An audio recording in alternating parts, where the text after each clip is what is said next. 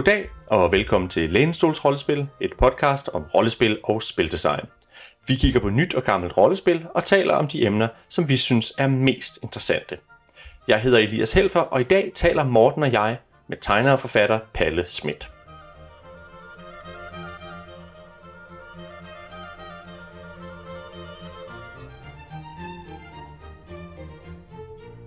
Dagens afsnit det er et interview, som vi optog tilbage i juni. En lun eftermiddag i forsommeren, der cyklede Morten og jeg ind til Palle Smits kontor, som ligger i en baggård i Indre Nørrebro. Der snakkede vi med ham om hans fortid i rollespilsverdenen, blandt andet om, hvordan han var med til at lave en masse af de tidlige rollespilsmagasiner. Vi kom til at snakke en hel del om fusion, som han jo lavede sammen med Malik Kyltoft. Og så snakkede vi om, hvordan han omsatte sine erfaringer fra at have lavet rollespil til en karriere som tegneserietegner og forfatter. Men i stedet for, at jeg skal præsentere ham, så tænker jeg i stedet for, at jeg vil lade Palle selv om at introducere sig. Goddag, jeg hedder Palle Schmidt. Jeg er forfatter og tegneserietegner, og engang var jeg involveret i noget mærkeligt noget, som hed rollespil. Det er jo derfor, vi er jo dukket op, fordi at ja, jeg har der er stadig været... nogen, der spiller det der rollespil. Ja, det er jo nemlig det. Ja. Der, der er stadig folk, der spiller det. Der er stadig folk, der jo, hvad skal jeg sige, er glade for fusion og synes, fusion er spændende. Og det er også derfor, vi har jo lavet en episode tidligere på det rollespil om fusion, og vi har været ude og tale med Malik om fusion, øh, om fusion og nu ja. vil vi jo også gerne have din øh, vinkel ja. på det her sådan, øh, fusionsrollespil, og høre noget om, hvad skal jeg sige, hvordan du kom til det, altså din baggrund i, sag, i forbindelse med Saga Phoenix og på Grønner og også noget, hvor du har båret det univers, som er i fusion videre, fordi selvom du ikke skriver fusionsscenarier lignende længere, øh, så skriver du jo historier i nærmest samme univers, mm. øh, nu bare i andre medier, som tegneserier, bøger og lignende. Og det er noget, som, som jeg rigtig gerne vil høre noget mere om, og håber på, at vi kan få afdækket noget af. Ja, fedt. Hvor, hvor, øh, hvor startede du i rollespil? Kan, kan man få den sådan? Øh, hvor, ja, altså ja, helt tilbage, så startede jeg med, at min, min fætter øh, havde været i USA, tror jeg, og slæbt noget rollespil med hjem øh, eller et eller andet. Altså. Og, øh, og han, øh, han introducerede mig for det her, og jeg var fuldstændig forgabt i det. Jeg synes, det var fantastisk. Men, men problemet var, at jeg kendte jo ikke nogen, der spillede rollespil, så jeg var nødt til at vente på, at min fætter kom på besøg. Det gjorde han måske et par gange om året, ikke? så måtte man bare sidde kan du og vandsmægte det hjemme. Jamen, nej, fordi jeg tror ikke, han havde selve spillet. Ej, havde han overhovedet... Altså, hvor fanden har han fået det fra? Det kan også være, at det bare var fantastisk. Jeg aner det ikke. Mm. Øh, men, men, men jeg kan i hvert fald huske, at vi, vi spillede noget, som han ligesom bare selv fandt på, hvor vi brugte sådan noget, du ved, figurer fra kinderæg og sådan noget til at være, være os. Og sådan. Så vi var jo, det var jo lige, altså, vi var nærmest ikke færdige med at lege, da vi begyndte at kalde det rollespil i stedet for. Altså at lave, hvad kan man sige... Øh, når folk spørger mig, hvad rollespil er, eller når de ser mærkeligt ud i hovedet, så plejer jeg at sige til dem, at Nej, det er ikke dem, der render rundt og tæsker hinanden oven i hovedet med gummisvær ude i skoven. Det er interaktiv historiefortælling. Altså man sidder rundt om et bord, og så snakker man og ligesom får en historie frem. Det var i hvert fald, altså det var også sådan, jeg startede med, med så min fætter fandt på nogle historier, og så skulle jeg så ligesom, og så legede vi os bare frem øh, til det. Og så kan jeg huske, at jeg fik det der røde sæt øh, i gave, eller jeg købte det, eller et eller andet, og øh, anede simpelthen ikke, hvad jeg skulle stille op med det. Øh, jeg kan huske, at jeg brugte mange timer på at sidde og bladre i det og læse i det, og jeg brugte lang tid på, og der var lå sådan noget kridt nede i den der papæske, man skulle møve ned, sådan noget fedtkridt, eller sådan noget fedtfarve, man skulle have puttet ned i de der riller i terningerne, så man det kunne læse Det jeg også. Ja, ja. Og jeg, jeg fulgte brug som i sådan en, der knuppede fedtfarve ned i, og jeg pussede det med en, der stod, man skulle gøre det med en gammel sok, og det tog jeg meget bogstaveligt, jeg gjorde det med en gammel sok og sådan noget. Så, så, øh, så, så, så jeg, men jeg vidste stadig ikke, hvordan jeg skulle spille det jo. Altså, og det tror jeg det ikke min fætter havde det spil, så, så jeg ventede på, at han skulle komme, så vi kunne spille det der. Øh, men der gik jo længere og længere tid imellem. Øh, og så tror jeg, jeg mødte nogen ude i Tostrup, hvor jeg boede på det tidspunkt, øh, som, som, øh, som også spillede rollespil. Og så blev jeg ligesom en del af, af det crew der.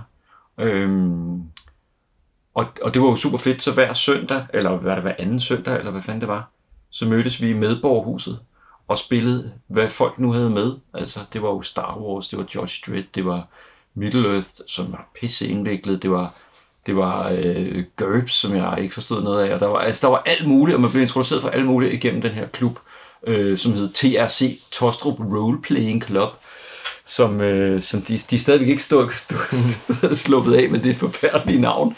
Øh, jeg lavede logoet i sin tid til dem, øh, som jeg vist nok plankede fra et, øh, et Frank Frazetta-maleri, som jeg ikke har, jeg har bare set i mikroformat i et eller andet katalog, tror jeg, og så, så, så stjal jeg det, gutten, gutten med kutten, og brugte det i logoet. Og derfor øh, han kommer, ja.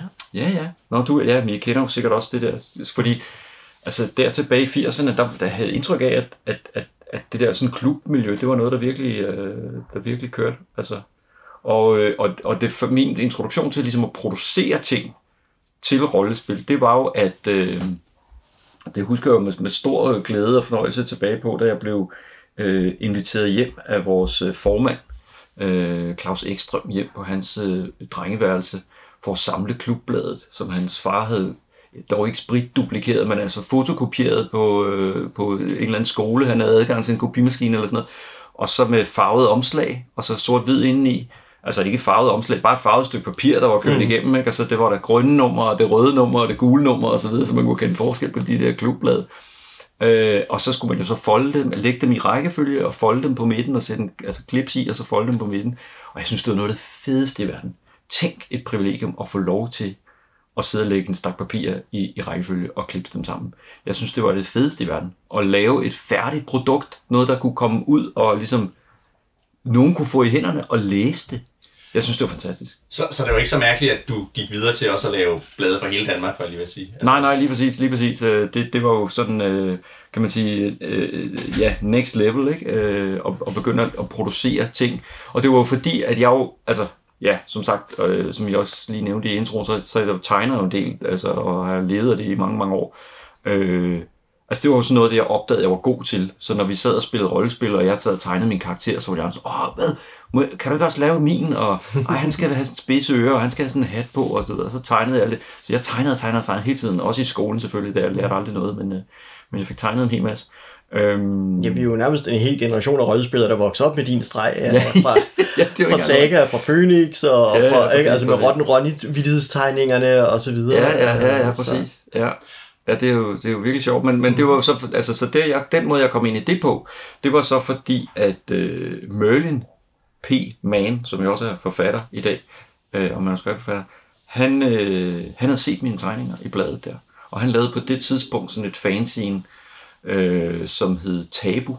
Mm. Øh, og jeg kan ikke huske, om jeg nåede at være med på det enkelte nummer af det, før at, øh, at han fik ambitioner om, at nu skulle vi op i format, og nu skulle det være mere som, der var et svensk blad, fuck hed det? Øh, det er simpelthen glemt. Nå, men der var et svensk magasin, som han var inspireret af i hvert fald, som, Øh, og der var jo det her drager og dæmoner, som han var lidt involveret i noget med noget oversættelse af noget, og han havde snakket med de der eventyrspil om, at, det, at vi kunne få en... Øh, de havde lavet, de havde på det tidspunkt, altså før der var noget, der hed internettet, så havde de jo øh, lagt sådan en seddel i alle drager og dæmonersættene. Hvis du vil vide mere, så kan du skrive dig på vores nyhedsbrev. Altså før det var sådan noget, man bare fik spammet i ens mailbox med. Øh, og så var der mange, der havde udfyldt det der og sendt det ind. Øh, simpelthen. Og så de sad med alle de der adresser på folk. Ikke mailadresser, mm. fordi det fandt det som sagt ikke. Men de sad med, øh, med en masse adresser på folk, som de havde lovet noget nyt på et eller andet tidspunkt. Og de vidste ikke rigtig, hvad de skulle gøre med dem. Og så havde Merlin så på en eller anden måde fået lavet en aftale med dem om, at øh, hvis nu det der nye, eller det her nyhedsbrev, I laver, hvis det nu er et indlæg i første nummer af Saga, som vi så sender ud til alle jeres, dem på jeres nyhedsbrev, øh, så får de jo et gratis magasin, og tænker, wow, det er da mega fedt. Og så tegner de abonnement, og så kører bussen, ikke? Og det, det gjorde de også, altså, øh, men, øh, men Merlin brugte jo mange penge, altså det kostede rigtig meget at lave sådan et blad. Så, så, så selv med de der abonnement, abonnementpenge, der var kommet ind, så var vi altså lidt i underskud på, på, på blad nummer to, og det underskud var så øh, fordoblet med blad nummer tre, og så sad vi bare og tænkte, okay, det, der er noget galt i forretningsmodellen her. Ikke? Fordi, mm. Så I havde ikke sådan lige regnet ud, hvor meget det kostede at sende et bad ud? Nej, altså øh, nu siger du I, altså jeg havde, det havde jeg virkelig ikke noget med at gøre. Og det, det var nok godt, fordi altså, jeg er ikke noget matematik, matematisk geni, øh, tværtimod. Jeg, jeg, jeg ville sikkert have gjort det endnu værre, men, men, øh, men nej, det var ikke lige gennemtænkt øh, med det. Så der var også, altså, vi var også annoncer i og alt muligt, så det var jo det var en stor ting. Ikke? Men det der med at få lov at illustrere et blad og begynde at skrive i bladet. Jeg begyndte også at skrive i, i det der lokale øh, klubblad, der, det der fanzine. Eller hvad hed det? Det hed vel et klubblad øh, dengang. Så det var der, det var, altså, jeg tror det altid har været det, der sådan tiltrak mig til, til det der miljø. Det var jo at få lov at fortælle historier. Det var det, jeg synes var det fede. Mm. Øh, det var selvfølgelig også fedt at, at lege med nogle andre, øh, og, og fortælle historierne i fællesskab, men grundlæggende set var det jo det med at fortælle historier, der, der, der interesserede mig og tiltrak mig. Og det der med at producere noget, lave noget, som nogle andre kunne få glæde af et eller andet sted. Øhm, så, så, så da Merlin spurgte, om jeg havde lyst til at lave blad med ham, så var jeg bare, hvad? Jamen, fedt, det vil jeg vildt gerne, men oh, gud, hvorfor spørger du mig? Jeg var bare sådan en nørd ude fra Torstrup, ikke? Så hvem var, det, hvem var det, I var til at lave saga ud af dig og Merlin? Jamen, øh, det var mig og Merlin og Paul øh, Hartvison. Mm-hmm. Det, var, det var ligesom, øh, altså, ja, så, så, så Paul var ligesom øh, Yoda, og, og, og Merlin var, jeg ved jeg ikke, øh, Luke Skywalker, jeg ved det ikke, og jeg, jeg ved ikke, jeg, jeg var Chewbacca eller sådan noget. Jeg, jeg var med sådan lidt på, på sidelinjen-agtigt. Men, men hver gang det kom til noget, der skulle produceres grafisk, eller sættes op, eller sådan noget, så var det jo mig, der kom til det, så jeg blev mere og mere involveret i det, øh, og, og, og jo også netop det der med at finde på fjollede måder, man kunne lave kampagner på, og sådan noget. Så, hvad nu, hvis vi lavede øh, sådan en her tegning, og så kunne det være øh, sådan en, der fik folk til at tegne abonnement og sådan noget. Øh, det var sådan, Ronny opstod øh, senere hen i, i, i Phoenix der. Øh, altså, at, at, at jeg havde tegnet den her dumme rotte, og synes det var skide sjovt. Øh, og kom og præsenterede det for de andre, som jeg var ikke umiddelbart vildt begejstret fra starten af. Det var sådan et, hvad for noget? En pornorotte? Hvad har det med rollespil at gøre? Nej, nej, nej, det bliver mega fedt. Så først skulle jeg ligesom sælge den til de andre, og så, mm. og så blev han så maskot for, for Phoenix der. Ikke? Ja. Øh, men jeg kan jo huske, altså, og det er jo sådan en af de ting, som, som jeg tit hiver frem, som jeg, da jeg var dreng, du ved, ikke? Øh, at de første numre, vi lavede af Saga, der, der kunne vi jo ikke sætte noget op inde i en computer. Vi var jo simpelthen nødt til at sætte det op i hånden på sådan nogle store montageark. Øh, og, og, og det gjorde vi jo altså ved, fordi Merlins computer kunne heller ikke printe ud i spalter. Så vi var simpelthen nødt til at sætte magnen ekstremt øh, bredt, og så printede vi sådan en lang strimmel ud på hans matrix-printer, som vi så sad og klippede øh, ud og klistrede ind i bladet. Og hvis vi skulle have noget, der var i, i gråtoner, så var det sådan, uh, det bliver dyrt, det skal vi ikke have for meget af, fordi så skulle der tages et foto, hvis man for eksempel havde en bog, man anmeldte, eller man omtalte et nye Call of Cthulhu, eller hvad ved jeg. Så skulle man altså øh, have den bog med ud her på Blejdomsvej, hvor der var sådan en, en repro-mand, som kunne tage et repro-fotografi af den her. Og så skulle han vide præcis, hvad størrelse vi skulle have billedet i, sådan så vi kunne klippe det ud og klistre det ind i bladet. Altså med en limstift. øh, og, og så sad man jo så tilbage med sådan en helt stavl blade, der var måske 10 cm i højden, ikke? eller så en helt stak ark, som var bladet. Det var magasinet, og det skulle vi jo så hen og aflevere hos, øh, hos en trykker. Øh, også her på Nørrebro, jeg mener, vi brugte noget, der hed X-skolens trykkeri i en eller anden baggård, øh, som vist stadig ligger hernede på, på Nørrebrogade. Men altså, det var jo meget fysisk, det var meget hands-on. Det var ikke noget med, at man havde folk til at gøre ting og sådan noget. Vi gjorde det hele selv. Altså, vi brugte jo så sindssygt mange timer på det der. Men det var jo, for mig var det jo, det er jo min uddannelse. Det var den masterclass i at producere ting, lave ting, finde ud af at holde en deadline, finde ud af at holde teksten nede på et, et øh, altså overskueligt antal ord og sådan noget ting. Så, så det var jo helt klart derfra, det kom. Altså det der med at producere noget, lave det færdigt, få det ud i verden. Kan du så huske, altså, hvor mange, hvor, hvor mange afsnit af Saga er noget, I lavede? Kan du huske det? Altså, øh, ja, vi, nåede jo, vi lavede jo tre numre af Saga, og så øh, øh blev vi øh, kaldt ind til Merlin, og, øh, og han fortalte os, øh, at, at, at nu er vi 30.000 i underskud, som så var vokset fra, fra 10.000 på nummer 1, 2.000 på nummer 3, 30, eller, det, det var mange penge dengang. 20.000, ja, lige præcis. Og så 30.000 nu, kan I se, hvor det bærer hen af, ikke? Og så sad vi jo lidt sådan, hmm, ja, selv med mine begrænsede matematiske evner, skulle jeg godt se, at det måske ikke hang helt sammen. Og så, øh, så, så gik vi ud og drak en øh, gravøl og, og ærgerede os gevaldigt over det. Øh, mig og Paul og Merlin. Vi var inde og se Goodfellas, kan jeg huske. Øh, og, og, og var dybt øh, knuste over, at vores drøm var faldet fra hinanden så hurtigt. Vi, vi nåede tre numre. Og vi havde jo en masse abonnenter. Og det var jo så det næste problem, fordi så var der måske 100, 200, eller hvor meget det nu var, 500 mennesker, som havde tegnet abonnement på bladet. Og de forventede jo at få noget for deres penge, og vi sad og sagde, vi har brugt dem. Der er ikke nogen penge. I kan ikke få noget som helst så var, var der jo så et andet magasin, som øh, Fafner Spil lavede, noget der hed øh, spiltidsskriftet, hed det Fafner Tidene eller sådan noget? Ja, tror det mener jeg var Fafner Tidene, ja. Det var der noget, der hed i hvert fald, ja. Jeg kan ikke huske, om de havde skiftet navn til noget andet. Øhm, og så gik vi så til dem og spurgte, om de havde lyst til at overtage vores forpligtelser over for de her abonnenter, og så sende dem Fafner-tidene, selvom det jo ikke var Saga, så var det dog noget, så kunne det være, at vi ikke blev sagsøgt, ikke? Øhm, og, og, og så sagde, på, øh, altså, til vores store overraskelse, så sagde øh, Fafner Spil, jamen, øh, øh, vi vil gerne overtage jeres abonnenter, men vi vil også gerne overtage jer. Hvorfor kommer I ikke og laver blad sammen med os? Og what? Altså, kan, kan man det? Ja, ja, fordi så, kan, så, øh, så fører vi det videre, og så får I lov til at, at lave det her blad og sådan nogle ting. Og så var det, også noget med, pludselig kunne vi få noget løn og sådan noget. Jeg tror, der var nogle tusind kroner i det til, til redaktionen og sådan noget. Vi var sådan, holy shit, mand. Det er sgu da nye øh, boller på suppen, det her. Øh, så skulle vi jo så pludselig, øh, øh, Kirsten Gifteknives, sammen med nogle andre, som havde gået og lavet blad for sig selv, og kigget på os og været lidt sure og lidt misundelige og noget, og hvad, hvad er det for nogen og sådan noget. Så blev vi jo pludselig sat sammen og skulle være det her nye band, ikke? Og øh, man var sådan lidt, øh, okay, men jeg synes godt nok, de andre de spiller helvede til, men altså fair nok. Og det blev øh, et af kravene for at lave saga under de omstændigheder var, altså der var nogle forskellige krav. For det første ville de gerne have, at det skulle udkomme hver måned, øh, hvilket jo var øh, dobbelt så meget som det, vi havde gjort indtil da. Øh, og så havde vi jo også nogle ligesom, rigtige voksne til at sidde og kigge os over nakken, så vi ikke bare kunne lave fis og ballade og porno, rotten, Ronny og sådan noget, fordi der var ligesom, der var en ejer og sådan noget. Øh, og, og, og, øh, og der var, ja, det var også et krav, at, at layouteren skulle være, skulle være Karl Ivers datter, øh, som, som så skulle sætte bladet op. Der, på det tidspunkt var vi så rykket over i Quark Express, ikke? som jeg ikke havde adgang til heller. Så, så jeg kørte ud til, til øh, Søborg, eller hvor det var, de boede. Øh, det er glemt. Hmm. Nå. Og sad og lavede layout sammen med sine der. Øh, og så var der også et krav, at, øh, at Morten T. Morten Ting. Petersen? Mortensen? Kasper... Kasper. Kasper.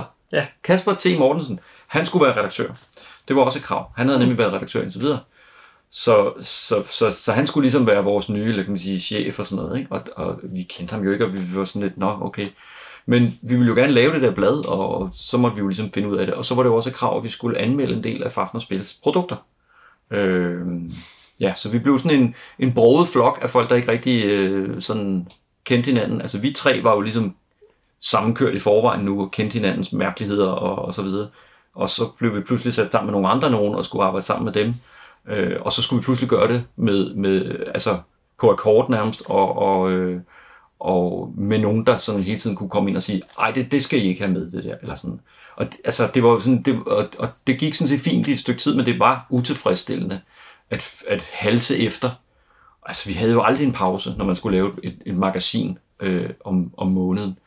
Øhm, og, og det var hårdt det der med, fordi øh, vi havde jo en spilredaktør, øh, øh, Lars Wagner. Øh, Ja. han, ham kender sikkert også. Han skulle, øh, han skulle jo nå at læse alle de her skide spil, og sætte sig ind i det, og anmelde dem og sådan noget. Altså, der var, der var virkelig meget arbejde i det, ikke? Og på et tidspunkt, så var vi ved at at køre sur i det, så vi gik ud til for aftenspil og sagde, prøv at høre, øh, vi, vi, vi simpelthen, øh, og det havde vi aftalt internt jo, ikke? Nu, nu gør vi det, altså nu, nu, nu siger vi fra, nu siger vi, vi godt, hvad vi godt kunne tænke os. Og vi havde ligesom nogle forskellige øh, øh, ting, vi godt kunne tænke os. Vi kunne godt tænke os, at det blev øh, mindre end en gang om måneden. Det kunne ikke lade sig gøre. Så kunne vi godt tænke os, at vi havde færre øh, spilanmeldelser. Det kunne desværre ikke lade sig gøre. Nå, så kunne vi godt tænke os noget mere i løn. Jamen, det kunne heller ikke lade sig gøre. Og da vi ligesom ikke fik noget igennem overhovedet, øh, så, så havde vi sådan ligesom på forhånd besluttet, at hvis, hvis der ikke var noget af det her, der gik igennem, så ville vi, så ville vi tage vores gode tøj og gå. Og det gjorde vi så også mere eller mindre. Så var der så nogen, der tog deres gode tøj og gik, og så gik tilbage igen og lavede nogle flere blade, hvor vi var sådan, hvad? Det, det kan I da ikke. Det det er jo vor, det er jo Saga. Det er jo mig. Det er jo mit. Så det var sådan en ren pet cemetery at se mm. nogen tage ens, øh, øh, noget man troede, man havde lagt i graven, og så genopleve det og lade det vandre videre i en redselsfuld version af sig selv, synes vi selvfølgelig. Ikke? Mm. Øhm, så det, det gjorde en alder. Altså, det gjorde virkelig, øh, det, det var hårdt. Og hvornår, hvornår er vi i tid nu, sådan cirka? Jamen altså, nummer et af Saga udkom i 1990, ikke? Så hvornår udkom, så jeg kan ikke huske, hvor mange vi nåede at lave. 25, 30, 40 blade. Det er da også rimelig hederligt. Vi lavede mange, ja. Og, s- og hvad så? Så stod I der med hovedet i postkassen, og der Ja. var andre, der lavede saga. Hvad gjorde I så? Jamen, jeg skal måske lige øh, skyde ind, fordi nu spurgte jeg, hvordan jeg kom i gang med fusion og sådan noget. Altså, jeg mødte jo Malik øh, hjemme hos øh, Møllen, hvor han sad og spillede computerspil, kan jeg huske. øhm, så, så, så det var der, jeg ligesom blev introduceret til ham. Og jeg kan huske, at noget af det første, jeg lagde mærke til med ham, det var fordi, vi snakkede om, øh, om Blade Runner. Jeg tror, jeg havde fået, jeg havde købt, du ved, hvad hedder den, øh, Leonard Maltins øh, movie guide nede i Fantastisk eller et eller andet, og stod og, og udbredte mig om, om den. Og så havde jeg slået Blade Runner op, og den havde fået et eller andet tre stjerner ud af fem, eller sådan noget, hvor jeg tænkte, det var sgu da mærkeligt. Og så kom det over fra Malik, der sad over ved, ved Merlins computer og spillede et eller andet, øh, hvad ved jeg, øh, Civilization eller et eller andet agtigt, og sagde, Blade Runner, det er jo the film. og så sagde jeg, oh, I like this guy. øh, så, så, så vi blev sådan, øh, ja, altså jeg kan sgu ikke rigtig huske, hvordan, hvorfor det lige blev os to, der skulle lave det der fusion, men, det, men nu har I jo hørt lidt af historien, mm. jeg har jo også selv hørt den der episode. Var, var du Det med til at lave Viking? Nej, det var nemlig ikke. Nej, Nej. det var jeg ikke. Så, så det var jo Mads og, Mø, og, og Troels og, øh, og Malik, der, Ja. lavede, mm. der lavede Viking. Øh, og, og det var så noget af det, som vi havde med i Saga. Mm. Altså, der skrev vi jo om, om det. Ja. Øh, og Malik var så flyttet til København. Øh, Troels var jeg også, tror jeg, også flyttet til København på et tidspunkt. Ja, det gjorde han jo, men, men, øh, men om han var det på det tidspunkt, det kan jeg faktisk ikke huske. Nej, han boede sgu i Aarhus. Han boede i Aarhus. Så, så de var jo sådan, de var, jo- det var et andet sted i landet simpelthen. Altså, det, man rendte jo ikke lige på hinanden øh, på nettet, som man gør i dag. Så, øh, så, så det, at Malik øh, var flyttet til København, det, og så skulle, mødte han jo, så kendte han jo nogle andre rollespillere, og så fandt man ligesom sammen der. Øhm, ja, og, så, og faktisk, da vi begyndte at lave fusion, der, der troede jeg jo, altså der havde jeg jo også en idé om, at det skulle være sådan noget sci-fi noget. For, netop fordi, at jeg var en kæmpe fan af Blade Runner, så, så fejlagtigt troede jeg i mange år, at jeg var sådan en sci-fi nørd. Øh, Star Wars, det, det, kunne man, det havde jeg jo også levet og åndet for i en, en, en anselig periode af mit liv, men, men det, var, det var ligesom, det var det der sådan dystopiske fremtidsnød, som, som jeg virkelig blev tiltrukket af. Men i virkeligheden har jeg jo så efterrationaliseret, så, så var det jo mere den der noir-del, som Blade Runner, Blade, Runner er jo bare en noir-film, øh, I fremtiden. i, mm. som foregår i fremtiden. Ja. Ja, ja. Altså, og, og, og ja, så skal, vi skal ikke dykke ned i et sort hul og snakke om Blade Runner, men, men det var i hvert fald der, hvor, jeg, øh, hvor, hvor vores, øh, nogle af vores interesser ligesom faldt sammen der. Ikke? Mm. Øh, og hvem fandt der så, det har Malik bedre styr på, end jeg har styr på. Altså, det var en masse ting, jeg havde glemt, som jeg blev mindet om nu her, da jeg hørte episoden med Malik. Mm. Øhm, han har jo meget bedre hukommelse end mig. Øh, men han var jo ikke med til at lave Saga og Phoenix, for eksempel. Nej. Og, øh, og, øh, og, og, det, og han nævnte jo også det her med, at, at det var mig, der ligesom hele tiden pressede på, ikke? Øh, med at sk- skulle vi ikke komme videre med det der, skal vi ikke lave, og Ja, og, og det er jo sjovt, fordi jeg sidder jo og tænker tilbage på, at noget af det, han snakkede om, det var, det var, det var dig, der var redaktøren. Nå, ja, Altså, at, Ja, og, og, ja. og det passer jo meget godt med, hvis du har lavet saga og været vant til den der, både med deadline og noget med, nu skal vi også frem til produkt og sådan noget, ikke? præcis, At, at, ja, ja, at, at der er noget af den der tankegang med, okay, vi skal også have lavet et eller andet færdigt her, og Yes. yes. er, er, er, er, det sådan, du har været en del af det, tænker du? Eller? Ja, ja, helt sikkert. Helt sikkert. Øh, Det, det, det er fuldstændig rigtigt. Øhm, men altså, der er heller ikke nogen tvivl om, at det var Malik, der var hjernen i foretagendet. Altså, det var ham, der havde øh, styr på sådan noget med regler.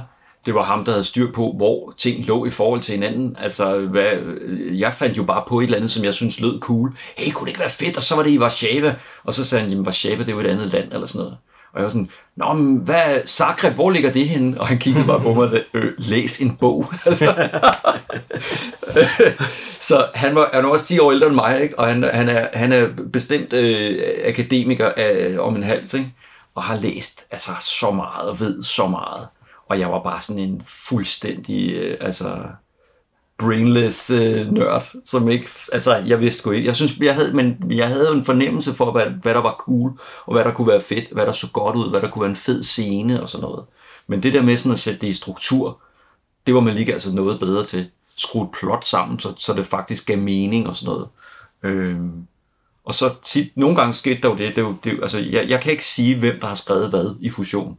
Øh, og vi har jo skrevet på det over mange, mange år, og vi har altså adskillige computere igennem øh, med Amstrad og disketter og jeg ved ikke hvad, og meget af det er jo gået tabt. øh, undervejs. Og, og, og altså, jeg er sikker på, at rigtig mange ville have givet op øh, undervejs. Det var mere end 10 år undervejs. Ikke? Og plus, der var også noget med timing. Altså, det, det er jo virkelig, det handler rigtig meget om timing. Da jeg, øh, da vi startede på at skrive på det der detektivrollespil i København, øh, sådan lidt dystert øh, og sådan noget, ikke? der var jo, da vi startede med det, der var jo ingenting, der mindede om krimi eller noir eller noget som helst på dansk. Man kunne læse noget Sjøve eller Varlø, man kunne læse noget Jan Guillou, men der var ingenting på dansk. Der var ingenting i biografen, der, der, det var balling og bas over hele linjen. Folk de nynnede seriøst øh, temaet til Olsenbanden, når vi fortalte dem om, at vi ville lave noget om kriminalitet i København. I, altså det var... Og der er ikke engang været noget Dan Turell eller noget af den stil? Jo, Dan Turell havde så været der, men der, var også, der gik jo også balling, balling og bas i den, fordi de lavede de der filmatiseringer med Michael Falk, der rendte rundt i, med, med smelt læderslips og var øh, øh, kålhøen. Det var jo, altså det var jo forfærdeligt. Øh, så har der været det der en gang strømmer, øh, som jeg selvfølgelig også øh, slugte. Det var også redselsfuldt. Altså, det, det er virkelig dårligt.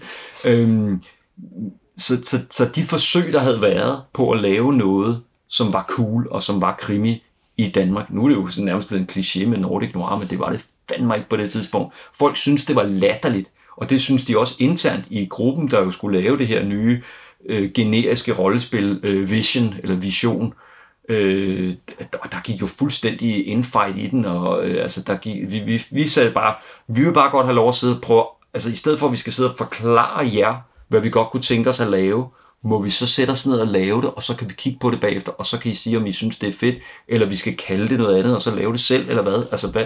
Nej, nej, nej, nej, der gik fuldstændig, altså nu er jeg, jeg er ikke gået på ruk, men jeg forestiller mig, det er sådan der, ikke? Altså, at, at alle har ligesom en mening, og synes ikke, de andre skal gøre det på den måde, og jamen, det der komma skal ikke være det, og du må ikke have den, skal i hvert fald ikke have den der farve. Jamen, jeg har faktisk også engang lavet noget med den farve, det gik ikke særlig godt, og sådan.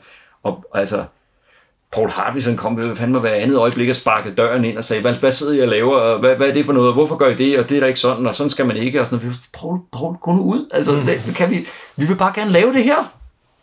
Øh, så Malika og jeg var jo sådan set øh, totalt på samme hold, og jeg, og jeg vil sige, at jeg har aldrig været ude for at skrive sammen med nogen, hvor det gik så nemt. Fordi han kom med noget, og så sagde jeg, fedt, skide godt, der, jo, den der vil jeg lige, jeg skal lige flytte den her herhen. Hvad siger du til det? Ja, god idé. Og så kom jeg med noget, og Malik sagde, skide godt, det kan komme ind der, bum, færdigt. Så, så kørte det. Der var aldrig noget med, at vi sad og skulle skændes om, ligesom hvad, hvad, hvad visionen for projektet var, eller, eller øh, hvad det handlede om, eller, eller noget som helst, og man havde bare respekt for den andens faglighed. Altså, fuldstændig. Det er så måske også derfor, det var jeres del, at der blev sådan noget. Ja, og så min øh, øh, dumstedighed, ikke? At jeg bare, ikke, jeg bare nægtede at lade den der hest dø, selvom den lå fuldstændig splattet ud. Det er sket flere gange siden i øvrigt, at jeg har nægtet at lade noget dø, og bare stået og pisket den der døde hest, indtil der sidst kommer en lille smule liv i den, og tænker, sådan mand. Det, det, er sjov, det, det trækker jo med til nogle andre dele af dansk rollespil, som jeg ikke ved, om du har været med i. Der var jo en gang, hvor måltid var, at man skyder jo heste. Det ved ikke, om det siger dig Nå, nu er vi i Sleipnerland. Ja, ja, det er ikke, fordi vi skal snakke meget Sleipner om det, men... Nej, det var jeg ikke med i, faktisk. Det var ikke med i, nej. Men, men, men, jeg, men jeg, var nok, jeg var nok en af dem, der stod ude på sidelinjen og tænkte, really? At hvad for noget? At hvor mange penge har I? Altså, og hvad, skal I, hvad gør I med det? Og sådan, hvad er det, det skal for noget? Øh, men, men det var igen sådan noget, hvor det føltes som om, at der var noget... Øh, der var noget, øh, altså sådan noget, jeg ved ikke, om man kan sige, at der gik politik i den eller noget Nej. med det, men det var i hvert fald altså mange kokke om at lave noget om noget med noget. Det gik djøf i den måske. Altså det var sådan noget udvalgsagtigt tanke, ikke? Og jeg var sådan lidt, kom nu, kan vi, kan vi lave noget? Kan det blive konkret? Hvad er det, I producerer? Hvad er det, I laver? Igen, det, det altså, kan godt være, at jeg lige skal bede dig om at forklare, hvad var det nu Sleipner var for ja, noget? Når jeg Sleipner, jamen Sleipner var jo, øh, ja, fanden var det? Det var jo det var et forsøg på at lave en, øh, en, fe, en samlende organisation for rolle, rollespil og brætspil måske i Danmark. Jeg ved faktisk ikke. Jeg tror kun det var rollespil. Det tror jeg ja. også, at det var sådan et forsøg på at stifte en landsforening ja, for rollespil. Ja, ja landsforening. Fordi man kan sige, der er jo en landsforening nu, der hedder Bifrost, som jo netop skulle være for for alle. Ja, for det hele. Og det var jo sådan helt crazy, at man kunne det. Ja. Da, da, da Bifrost kom, og så ville vi faktisk også gerne være for andet ja. end ja. rollespil, ikke? Jo. Men, øh, jo. Så, men jeg må, jeg må sgu indrømme, altså det, det kan også være, øh, at, at det er bare mig, men, men jeg kan huske, at jeg så Ask Akker holde sådan et oplæg, hvor han sagde, at der, var, der findes ikke et øh, rollespilsmiljø. Der findes nogle individer, som gør nogle ting, og, og, øh, og får nogle ting til at ske. Men, men ideen om, at man kan samle og ligesom lave øh, ting, øh, en masse mennesker, det, det, øh, det er simpelthen ikke øh, rigtigt. Og jeg, jeg er tilbøjelig til at være enig. Altså, øh, jeg synes jo også, at, at Phoenix skete, eller hvad hedder det, Saga skete, fordi Merlin øh, øh, trak det tunge læs og ligesom sagde, nu gør vi det her. Og så sagde vi okay, og legnede op bag ham. Og øh, fusion skete, fordi at jeg sagde, nu gør vi det fandme, og, og sådan noget. Øhm, altså selvfølgelig ikke alene jo, der, vi var jo mange øh, op der, der var folk inde og ude af dørene og så videre, ikke? Men, men, men der skal ligesom være nogen, der er tovholder på projektet. Jeg gætter på, det er det samme med, med Fastervalg, at det har været nogle ildsjæle, der har sagt, nu gør vi det her, og det her bliver fedt. Altså jeg ved jo, at Troels, som, som var med i, øh, til at lave øh, Viking, han var jo en af, af hovedmændene bag at lave øh, øh, Otto-prisen for eksempel. Mm-hmm. Og det var noget, han ligesom fik gennemført, og det, det, det, nu gør vi det her. Det skal, det skal ikke være et frirum, hvor alle kan komme hen og bare tosse ud. Det skal være noget, der er fedt, noget man stræber efter. Og det var der selvfølgelig rammeskrig, og hvad for noget, og skal man have pænt tøj på, og ej, det gider jeg sat mig ikke, og hvad er det for noget elitært pis. Men det han gjorde, var jo, at han hævede baren og fik alle folk til lige at stramme op og gøre noget, der var endnu federe, fordi nu var der pludselig en prisuddeling og et awardshow, og jeg ved ikke hvad. Øhm, så altså, og, men, men problemet med den del er jo selvfølgelig, når alle ikke er med, og ikke alle har stemt for øh, noget i, i plenum, så bliver de jo irriteret over, når der er nogen, der gør noget. Så, så det var vi jo også ude for, hver gang vi var ude med, med Saga og Phoenix. Noget. Hvad, om det er dårligt, for det er på dansk. Øh, hvorfor, hvorfor, hvorfor gør I det ikke på denne her måde? Eller hvorfor har I aldrig noget om det her med? Og sådan noget. Og man var sådan lidt, lav dit eget blad, din spasser. Nu er det os, der har lavet det her. Altså, vi gør virkelig vores yderst. Vi knokler for at lave det her. Og, øh, og det var simpelthen øh, altså tit møg utaknemmeligt at sidde ude på en eller anden kon i Nordjylland og blive ignoreret, altså with a vengeance øh, i, i dagevis, øh, fordi folk, det skulle de bare ikke have. Altså, de ville jo gerne have, at rollespil, det var noget, der kom over fra USA, og øh, det var lige meget, hvor dårligt det var, bare der stod øh, øh TSR på eller et eller andet, så, øh, så, så åd de det råt. Og vi sad jo simpelthen, men er du klar over, vi er jo, det, er jo, det er jo mega fedt det her. Ah, det er på dansk, så det skal jeg ikke have. Øhm, det var, det var op ad bakke i perioder, altså. Mm. Øh, det var det virkelig. Og så selvfølgelig også, fordi det aldrig slutter. Man bliver bare ved, så laver man bare et nyt nummer, og et nyt nummer, og et nyt nummer, og et nyt nummer. Man jo langsomt kværnet ned. Og imens så, så jeg jo mine øh, studier på universitetet fuldstændig kuldsejle i, i kølvandet af, at jeg skulle øh, på fastervalg og føre mig frem. Ikke? Øhm, og, og, og ikke vinde en Otto, eller hvad det nu var, altså, altså, men, eller vinde en Otto, men det var sådan set, sagen udkommer, det var bare det der med, at det fyldte så meget i min bevidsthed, det der med at blive, altså, komme ud med noget, blive set, blive anerkendt. Folk sagde, ja, fedt mand. Vi kom aldrig frem til, hvor det var, Phoenix startede henne. Nej. Øh, jamen det var faktisk, øh, ja, fordi så, så gik vi jo så, så, så skævt til, til Saga og Fafner spil, og synes de var nogle idioter alle sammen. Øh, og på et tidspunkt kom der så nogle nye ind og lavede blade, tror jeg nok, for Fafnerspil. Og det var, øh, øh, det var Christian og Mikkel og Martin. Nu skal jeg ikke ødelægge. Christian, Christian P. Sørensen, Mikkel Koldbak Sørensen og Martin Stakowski Winter. Det, det skulle lige finde nogle navne frem af, af, af arkivet. Øh, og de havde så lavet saga øh, øh, efterfølgende. Og øh, var også, de var nået til den samme konklusion. De var også trætte af aftenspil og synes, de var nogle idioter. Øhm, og så, var der, så havde de i mellemtiden også tjent nogle penge ved at være ude som, øh, som sælgere for Fafnerspil. Og ligesom, så de havde simpelthen de havde gjort det smarte, at de havde noget startkapital. Der, det havde vi jo aldrig fattet en bønne af, det der. Altså, de havde kun lige til at lave nummer et. Øh, og så, så gik det ellers ned ad bakke derfra. De havde noget startkapital. Og så, altså i sådan en ja, øh, halsbrækkende manøvre, så henvendte de sig simpelthen til os, som jo var øh, altså de gamle, dem som havde lavet det fede blad før i tiden, og vi stod med korslagte arme og sagde, hvad fanden altså, I, I, I, I overtog efter os, og så lavede noget lort, altså gider I skride, ikke? Men, øh, men de var jo skide søde, og de var jo mega dygtige, og de havde et, et, en vision, og de havde et engagement, og de havde nogle penge, og, og det skulle være farver på forsiden, og det skulle være, altså, nu fik den altså endnu et nyk op af, ikke? i professionalisme. Øh, også bare sådan noget med at, at, sådan at aftale, hvem, hvad, hvad roller folk havde i en, en, en redaktion og sådan nogle ting, og øh, produktionsplaner og, og dulut. Øh, og der blev jeg vist produktionschef. Jeg kan ikke huske, om jeg var det fra starten af, men altså, så det var ligesom mit ansvar at sørge for at holde kontakten til, øh, til tegnere og layouter, og sørge for, at, øh, at, at tingene kom ind. Øh, sørge for, at der lå de tegninger, der skulle. Sørge for, at vi havde øh, en, en forside. Sørge for, at bladet blev fyldt ud. Øh, så hvis der pludselig manglede fire sider, så er det sådan, okay, fuck, hvad har vi, som vi kan fylde ind? Øh, ja, altså kan vi skaffe nogle annoncer, eller kan vi lave et eller andet sjov blad, eller et eller andet, så vi, kan, så vi kan få fyldt de der to sider ud, så vi har et blad. Øhm, ja, og så med, med tegner, jeg, jeg er jo selv tegner, så jeg, jeg, jeg vidste jo ligesom, hvordan man skulle øh, snakke med dem, og jeg kunne, jeg kunne sådan, øh, øh, smøre dem lidt, og øh, altså adskillige gange har jeg været ude og sidde hos nogen, mens de tegnede noget færdigt, simpelthen bare for at give dem det der lille skole pres til at lige at blive, få afleveret det der, fordi man blev ved med at ringe og sige, de der tegninger der, ja, ja, ja, ja, ja, jamen, det kommer lige om, lidt, om lidt, jeg skal det, bare sige, jeg er lige i gang med noget, men så, så lige, altså, det er det næste, jeg laver, det, det er det, så du har dem på mandag, og så mandagen kommer, og tirsdagen kommer, og så ringer man igen, så hvad de der tegninger der, øhm, ja, ja, ja, ja, jamen det, øh, jeg er lige, jeg er faktisk lige i gang med det lige nu, og sådan noget, okay, fedt, så kommer jeg over og sidder ved siden af dig, og så tegner vi, og det bliver mega hyggeligt. Og så, så kunne vi ligesom få, få, det, få det i land. Fordi det er også noget med, man kan jo ikke begynde, når det er gratis arbejde, alle lavede gratis arbejde. Altså, så, så kan man jo ikke begynde at ringe og skille folk ud og sige, hvad fanden er meningen? Altså, du har lovet, og vi skal bruge tegningerne. Kan man jo ikke. Så man må nødt til sådan at, at, at bruge lidt diplomati der. Øh, og ellers måtte jeg jo selv tegne, for jeg ved ikke, så alle, alle ligesom fylde ud tegninger og ting og sager, det, må, det måtte jeg også, det lavede jeg jo tit øh, på dagen, altså nogle gange sad vi jo også, altså 25 timer i træk, hvor vi bare sad med det og for at samle det og mm. sammen med en eller anden layouter og sad og klikke igennem, om har vi det hele og sådan noget.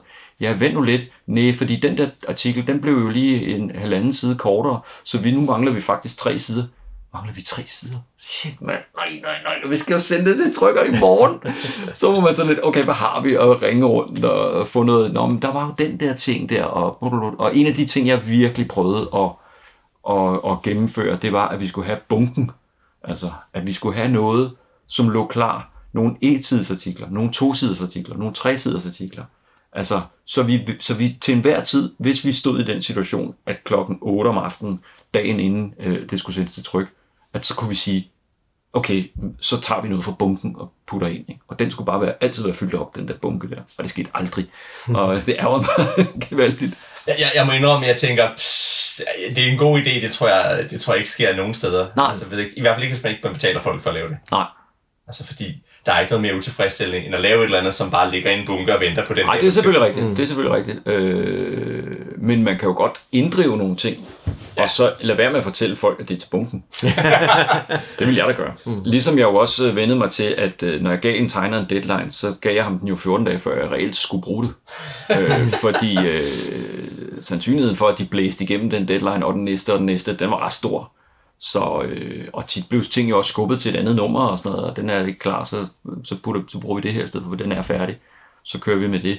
Så var der jo selvfølgelig også noget med at forsøge at planlægge nogle temaer og noget, men det var jo ligesom redaktionelle øh, ting. Så var der jo noget udskiftning undervejs i, i, i, i Phoenix, selvfølgelig, men, men øh, ja, altså jeg sidder her og siger, men jeg var der til det sidste, men det var jeg jo faktisk ikke, fordi jeg, jeg, kør, jeg forsøgte at køre nogle andre i stilling til at overtage øh, kan man sige, jobbet, det, det, det ubetalte job, for at lave det her blad. Og øh, jeg følte, nu havde jeg skulle stået og holdt den her øh, øh bygning, og sørget for, at den ikke væltede igennem øh, altså mange år. Så nu var det på tide, nogle andre kom, og så, og så fik jeg dem til at sige, okay, du, skal bare, du skal bare stå og holde her. Her, den her, det er den her mhm. bjælke der. Ikke? Den, den, hvis, det, hvis den falder ned, så falder det hele. Så det er meget vigtigt, at du holder her og du har den? Ja, skide godt. Hej, hvor fedt, mand. Og så gik jeg, og så hørte jeg bare bag mig, ikke? Og så tænkte, ej, helt ærligt. Det var jo meningen, det skulle leveres videre for fanden. Men det understreger lidt min, min pointe med, at det er nogle individer. Altså, man kan ikke bare bede nogle andre om at overtage ens drøm og sige, nu, skal, nu er det din drøm. Nej, det er det ikke. De, de er nogle andre mennesker. De drømmer måske om noget andet. Altså det, men, men man kan ikke bare sige, nu, nu tager du den herfra, og, og så håbe, at, at de gør det samme, som jeg ville have gjort. Det kan, det kan man ikke. Mm. Det er nogle individer, der kører det, og det, sådan er det nødt til at være. Øhm, ja, det tror jeg sgu. Hvornår var det så, at Phoenix lukkede ned? Kan du huske det? Jamen, det var så apropos den gode timing der. så, øh, så gjorde det jo det nærmest lige inden, at fusion blev til noget. så, øh, hvornår fanden var det?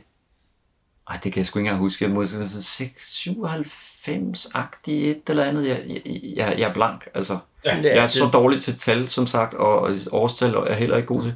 Men jeg kan jo huske, at jeg lavede mit første tegneseriealbum, der udkom i 99. De lange næsers nat. De lange næsers nat, ja. ja. Øh, som ikke har noget med rollespil at gøre overhovedet, eller har noget. Det, det var noget helt andet. Øh, men før det havde jeg lavet nogle korte historier, som var lidt fusion-inspireret, men som, som ikke var udkommet. Mm. Øh, men, men altså, ja, så, så, så det, øh, det- havde været rigtig god timing, hvis Phoenix havde eksisteret, sådan så at jeg kunne, øh, så vi kunne lave fusion, og det så ville blive omtalt i det landsdækkende magasin for rollespil. Men det landsdækkende magasin var gone, da vi kom ud med fusion. Og det har været før rollespil blev sådan noget, så... Ja, det er ikke før, øh, mange år før øh, magasinet Rødspil. Og det har været, det, har, det har været i 2004 eller sådan den stil. Øh, helt. nej, det øh, mener Rødspil er, er lidt nyere end det. 6, 7, 8 stykker. Er det virkelig så sent? Jeg tror så, det Men der, det er rigtigt, der, der var en lang periode, Der var- der ikke var nogen. Ja, fordi der kom, først var der rollespilleren, og så kom rolle, det der streg-spil. Øh, og de var begge to bundet primært op, øh, som jeg husker det, på live-rollespilsmiljøet. Ja. Mm. Som netop var fordi det var- frem i starten af nullerne. Ja, af det Ringenes var. Landsforeningen for levende rollespil, som nu Ja. ja. til Bifrost, der kørte det en overgang. Ja. Mm. Nå, Ja, men der skete nemlig også det, at, at øh, altså, omkring det tidspunkt, hvor vi ligesom lancerede fusion på, så begyndte tingene jo at bevæge sig mere og mere over imod øh, live. Ja. Mm. Så vi, vi, vi, vi, vi sejlede lige, vi, vi nåede ikke at komme på det skiftespor, så vi kørte sådan ligesom en anden vej. Hey, oh, hey, drenge, det er herovre. Øhm, ja. Ja. ja, for det nærmeste, vi havde som magasin på det tidspunkt, det var så det, der blev RPGforum.dk, yes. som Yes. netop kørte en række artikler og forsøgte at være en form for online øh, Ja, ja, ja, ja, ja. magasin af en art. Ja, og, og blev vi havde jo vi har jo hovedsageligt en fusion forum. hjemmeside, den ligger der sgu endnu, den er lavet mm. Dreamweaver, og den er altså i, fra 2000 eller sådan noget, eller fra, ja, deromkring, ikke? Hvor, mm. hvor fusionen udkom. Men det kan være, at vi så skal kigge lidt mere på fusion. Og, og, og nu har vi jo snakket om, at det der i virkeligheden var... Altså, jeg kan huske, man lige snakkede med om, at, at det i virkeligheden står for Future Vision. Ja. Men i virkeligheden er det jo et, et krimi-politi-rollespil. Ja. Og du sagde før, at det jo i virkeligheden var den genre, der, der optog dig. Hvad er der er så fedt ved den genre? Øh, jamen, øh, jeg synes jo, det er, det tror jeg også, man lige var lidt inde på, at det er jo noget med, altså man kan i den genre lave noget, noget samfundskritik og, og nogle sociale kommentarer, som er svært at proppe ind i, i, i noget andet. Øh, og så er det jo, så er det jo, altså, jeg, jeg, det, det, det rollespil, jeg synes var sjovt at lave, eller spille, da, da jeg spillede den slags, det, det var jo, det var jo, øh, det var meget Call of Cthulhu. Altså, og det var jo investigation, så var der også nogle monstre med og sådan noget, men det var meget den der med at, at, at finde clues og finde ud af, hvad, hvad, prøve at smøre folk og få det rigtige ud af dem og, og, og nå frem til en eller anden konklusion. Øh, det var ikke sådan den der, øh, nu kommer I ind i et rum, der er nogen, I skal slå ihjel, så slår I dem ihjel, så går I ind i det næste rum, så er der også nogen, dem slår vi også ihjel. Altså, det var ikke bare sådan dungeon crawl på den måde. Øh, jeg synes helt klart, at det var sjovt, når der var et eller andet mysterie, man skulle opklare, eller finde ud af, hvordan det hang sammen. Øh, og det må rigtig gerne være uhyggeligt, og, og, og det måtte også gerne øh, sådan have nogle afstikker ind i noget sådan lidt øh, mystisk, eller noget øh, okult, eller det måtte gerne det måtte godt også være sådan lidt øh, ja, Blade Runner-agtigt, for mm. jeg mangler på bedre ord, men, men altså den der sådan, lidt sådan smag af noget fremtidsagtigt måtte det godt have, men, men, men jeg var ikke ude i det der cyberpunk der, det synes jeg var for, for, for mærkeligt. Øh, Shadowrun, hvor der rent orker rundt og sådan noget, så jeg tænkte, hvad, hvad fanden er det? Det forstod jeg ingen hat af. Øh, Vampire var jo også øh, noget, man spillede på det tidspunkt. Det synes jeg også var ret fedt. Men det var jo så også ret horror-agtigt og, og meget føle-føle. Og det, det, var, altså, det var lidt noget andet, end det vi ville lave, som ikke var sådan gotisk, gotisk gys på den måde. Øh, Ja, for der er en sjov understrøm af, af horror, eller, eller af det okulte i fusion. Altså nogle af de Ja. ja. indledende scenarier har det, men mm. jeg synes altid, det er lidt sjovt, at I holder det som sådan den der understrøm der. ja. Øhm, Jamen, det var jo et valg, vi tog ret tidligt, som man lige også nævnte, mener jeg, at, at, mm. øh, at det skulle kunne, øh, det skulle ikke kunne forklares, mm. men, men, men, men, det, men det skulle heller ikke, ja, det skulle netop ikke forklares. Det, det skulle være noget, der bare var mystisk, hvor man tænkte, okay, det, det er fandme weird, det der. Hvordan fanden? Nå, okay, videre til næste sag, ikke? ja. øhm, fordi så holder det, det holder op med at være uhyggeligt, når du forklarer det. Det er jo det mm. samme i Monster, når du ser Alien, fungerer jo så pissegodt, fordi du ikke ser monsteret. Men når du har monsteret derhjemme som en, øh, en øh, figur, eller anden figurine i, i øh, plastik, så er det jo ikke, så er det jo bare sådan, at det er et meget sejt monster, men der er jo mange seje monster, men det er jo ikke uhyggeligt. Mm. Altså, det er jo uhyggeligt, fordi du ikke kan se det. Øhm, det, så, det, så derfor synes vi, det var sådan vigtigt, at, at holde det okulte nede på mm. et overskueligt plan, og at det, det er sådan en ni, altså 90 95% af tilfældet skulle det være noget, der var fuldstændig rendyrket, realistisk øh, investigation scenario. Mm. Hvad, så kan man sige, noget af det, jeg også snakkede med Malik om, det var det der med, at det handler det om politifolk, eller handler det om at opklare mysterier? Hvad, hvad, hvad tænker du om det? Fordi, fordi noget af det, vi jo snakker om, det er, at meget af det handler i virkeligheden om mere om, hvad hedder det, om agenturet, Mm. end det handler om at gå ud og opklare mysterier. Ja. Eller er sådan, at det handler om det der liv, som de der politifolk har. Er du, er du enig i, den, i det, eller var det... Du var måske mere ude i det der med at at opklare mysterier. Ja, det synes jeg var fedt. Men jeg må sige, da jeg begyndte at spille det selv, så synes jeg jo også, det var rigtig fedt med de der øh, interne relationer. Og en af de ting, som, som jeg kan huske, vi snakkede meget om, det var det, var det der med, at i, når du er i, øh, når du er i Dungeon Land, ikke? når du spiller øh, D&D eller et eller andet halløj, så er man en gruppe venner, som går på eventyr sammen. Og der er en dværg, og der er en elv, og, der er en, øh, en halv ork og noget et eller andet og en magiker og en, og en barbar, og jeg ved, altså alle mulige weirdos i den der gruppe, og de er bare venner og går på eventyr. Og jeg har altid synes, det var, det var sgu egentlig lidt mærkeligt, hvordan fanden, altså får de dem til at arbejde sammen, og hvordan skal det fungere i, i praksis? Bliver man ikke bare pisse uvenner hele tiden? Og, altså, fordi det er jo de raserne, i hvert fald hvis man læser i bogen, så står der jo tit, de hader hinanden. Og så tænker man, hvorfor går de så ned i en dungeon sammen? Altså, mm. det vil man bare vente på, at den der harfling vender ryggen til, så man kan dolke ham. Altså, det, eller skubbe ham ind foran kæmpe æderkoppen, eller hvad det nu kan være. Altså, det, det virker bare underligt, øh, hvor vi jo sådan ligesom besluttede det der med, jamen, det skulle være et bureau. Altså, det, det var også altid, hvorfor fanden er der så mange med? Hvorfor er det ikke bare to eller en, der er ude og opklare noget? Det er det jo altid i, i film eller bøger. Altså, øh, øh, Philip Marlowe er jo ikke en del af sådan et hold, hvor de er syv mand, der kommer trampende ind hos den gamle dame for at afhøre Ja, det hende. er Blade Runner også, ikke? Der er det, Det er altid en. Mm-hmm. Det er altid en, den der lone gumshoe, ikke? Men, så det virkede lidt, "Nå, okay, men vi skal jo have flere med, for det er rollespil. Så vi, vi lavede ideen om, at du havde et bureau. Og i, øh, i et detektivbureau, der ansætter man jo folk. Øh, så kan det stykkes sammen på forskellige måder. Nogle gange er der en ejer, og nogle gange er det, er det sådan lidt øh, skramlet noget nede i kælderlokalet i Sydhavnen, og andre det er måske sådan nogle øh, corporate nogen, der har et eller andet stort fint domicil inde i, i, i byen, eller i et eller andet højhus, eller hvad ved jeg. Men, men ideen om, at de ligesom er tvunget til at arbejde sammen, fordi det er deres fucking arbejde.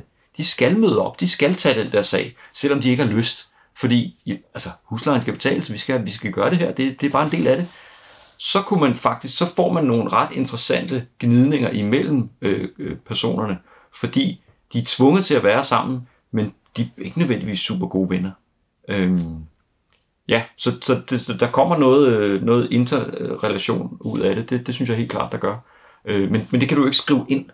Du kan jo ikke skrive ind, at og så bliver de to uvenner, for du ved ikke engang, hvem de to er, når du ikke har skrevet. Altså, du kan jo ikke skrive karakteren ind, så du er nødt til at skrive historien, og så må du lave nogle situationer i historien, hvor folk bliver konfronteret med nogle ting, som de sandsynligvis vil øh, takle på forskellig vis. Øh, moralsk, etisk, øh, menneskeligt, psykologisk. Hvordan vil de forholde sig til det her?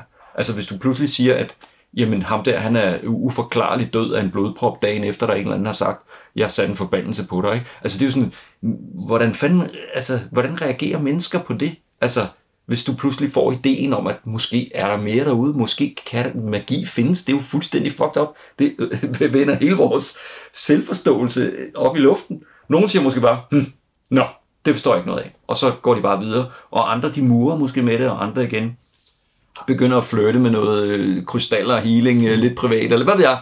Men du kan i hvert fald få forskellige reaktioner ud af nogle af de samme situationer, som du har skrevet i. jeg kan ikke lade være med at tænke, har, har X-Files været en inspiration? Det har det sgu nok været. Det har det nok været. Øh, jeg, jeg har ikke dyrket X-Files Okay, særlig okay. meget. Men vi gjorde det jo faktisk, da vi... Altså, altså jeg vil sige, nu sagde Malik jo til mig på et tidspunkt, at jeg læste en bog. Ikke? Og det tog jeg jo helt bogstaveligt, så jeg gik i gang med at læse en masse øh, øh, krimier. Klassiske krimier. Jeg læste øh, Philip Marlowe, jeg læste øh, James Lee Burke, og jeg læste alt muligt, og bare begyndte at, at, at hive de der bøger ned af, af regionen, øh, Sjøvald og Varlø også, og, og Jan Guillou og så videre. Og følte mig meget sådan draget af det der amerikanske... Øh, kan man sige, hardboiled øh, noir. Øh, så, så det er ligesom blevet en del af min DNA som historiefortæller, øh, det her. Øh, men da vi skulle skrive kampagnen øh, til, til Fusion, bog nummer to, som hedder I god sags tjeneste, det er jo conspiracy. Så der er vi pludselig over i noget lidt andet. Og der kan jeg huske, at jeg slugte alt, hvad jeg kunne finde af film. Øh, conspiracy Theory og, øh, og netop X-Files og alle de her ting, fordi det skulle være mystisk, og det skulle være stort, og det skulle være øh, hemmelige organisationer og, og, og hele balladen. Ikke? Så det var nogle andre inspirationskilder, vi havde der. Der, der lod vi ligesom det der noir noget ligge, og, og tog, tog de der mere store linjer ind. Ikke? Øh, ja, og der var der jo pludselig blevet, nu var det jo pludselig blevet en, en reel opgave med en deadline og en redaktør og sådan noget, så, var det jo, så skulle det jo fandme skrives, ikke? Øh, og, og, og helst på et, på et givet tidspunkt. Øh, og der skulle laves research til de enkelte ting. Og, ja, så det, det var en helt anden type arbejdsproces, hvor fusion havde jo været sådan en, en ting, vi havde gået brygget på nede i kælderen i, i mange, mange, mange, mange år. Og så på et tidspunkt tænkt, okay, vi skræller de der ting væk, og vi fjerner det der og sådan noget. Nu tror jeg sgu, den her den er klar til at vise til nogen. Og så må vi høre, hvad de siger. Øh, men, men da Høst og Søn ligesom var kommet på, så, så blev det jo øh, til en, en to af os heldigvis. Ikke? Og så derefter, så, så gad de ikke lege mere, hvilket jeg udmærket forstår. Fordi, når du, la- det tror jeg også, man lige måske nævnte, men når du laver en, en, en grundbog, så køber alle den jo. Eller alle dem, der er interesseret i det. Men de læser kun halvdelen af den, fordi halvdelen er scenarier, eller en tredjedel af den er scenarier i hvert fald. Og så, øh, og så da vi lavede toren, som er en kampagne, så er det jo kun dem, der skal være spilledere, der læser den. Og så der har vi jo allerede fra kan man sige, bogens øh, øh, start sikret, altså at vi reducerer vores målgruppe med mindst øh, en, øh, altså En fjerdedel nærmest, ikke? Ja, ja, sjettedelen af virkeligheden. Hvis der er seks spillere og Ja. en øh, Game Master, så, så sælger du kun en, hvor du før ville have solgt syv. Ikke? Jo. Så øh, det var jo ikke specielt smart heller, kan man sige. Noget galt med forretningsmodellen i det. Ja. Og så sad vi jo faktisk, det var også helt weird med timing, vi var jo ved at layoute øh, Fusion, som jo blev layoutet af, af Morten, som også var, Morten Fredberg Holm, som også var layouter på Phoenix. Så, så, så klart, jeg trak jo på dem, man ligesom kunne bruge, og en masse af de forfattere, der bidrog i, til, til træerne der, var jo også gamle forfattere fra Phoenix og Saga og så videre. Øh, men, men vi sad hjemme hos Morten og var ved at layoute øh, i en god sags tjeneste. Øh, 11. september, altså, hvor det bare var, fuck, altså, kan vi skrive en bog nu, som handler om international terrorisme, hvor man faktisk lidt er på terroristernes side. Og vi var bare ved at skide en stork, fordi vi tænkte, altså, nu, nu, bliver vi, nu bliver vi lagt ned, vi bliver aflyst og sådan noget. Og vi sad og grublede og grublede og tænkte, okay, vi har ikke noget, vi har ikke noget islam med overhovedet, vi har ingen muslimer, vi har ikke noget øh, internet, vi har ikke noget med fly, der falder ned eller noget som helst. Vi havde en helikopter, der eksploderede, jeg tror, det var vist det vildeste. Men vi havde ikke øh, ting, der fløj ind i bygninger og, og så videre. Så tænkte jeg, okay, jeg tror, jeg håber, vi, vi er in the clear, ikke? Øh, fordi øh, jeg, ved, jeg tror ikke, på det tidspunkt var begrebet shitstorm jo ikke noget, vi overhovedet var opmærksom på. Men i dag ville man da virkelig have frygtet det i, i, i den forstand. Så det kom selvfølgelig ikke øjne, hvor opdagede det, men, men øh, ja. Jeg, jeg husker også, at man lige sagde, at, at de havde spiltestet det på en uge. Ja, det har jeg så glemt, men det er sikkert rigtigt. Øh, jeg kan i hvert fald huske, at vi spiltestede det. Jeg har glemt, det var på en uge. Jeg huskede det, som om det var over længere tid. Øh, jeg tror også, jeg spiltestede noget selv med nogle andre og sådan noget. Okay. Mm. Øh, og jeg tror faktisk, vi... Jo, jeg kan huske, vi spiltestede, hvor at vi begge to var spilledere, hvilket var ret fedt. Fordi øh, så var der jo nogle sekvenser, hvor vi købte, den kører du. Og så spillede, så var det måske mig, der, der, der legnede noget op. Og så, så var der måske en, en, øh, en vigtig biperson med, som Malik så spillede. Øh, og det var jo en fryd for mig at få lov at opleve ham som spiller også, hvor han ligesom var med i, i, øh, i sagen. Og, og måske viste en side af den karakter, som jeg ikke selv havde, havde tænkt, når den blev spillet. Så var det sådan, åh fedt, ja, det skal vi lige huske at have med, det, det er faktisk ret sjovt.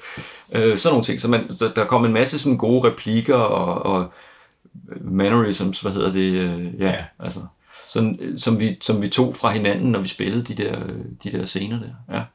Så hvad havde vi? Hvad havde vi at gå ud fra? Vi havde måske et plotline, og ja, så blev der også produceret handouts, altså i læssevis. Øh, øh, og tegninger og pis og papir.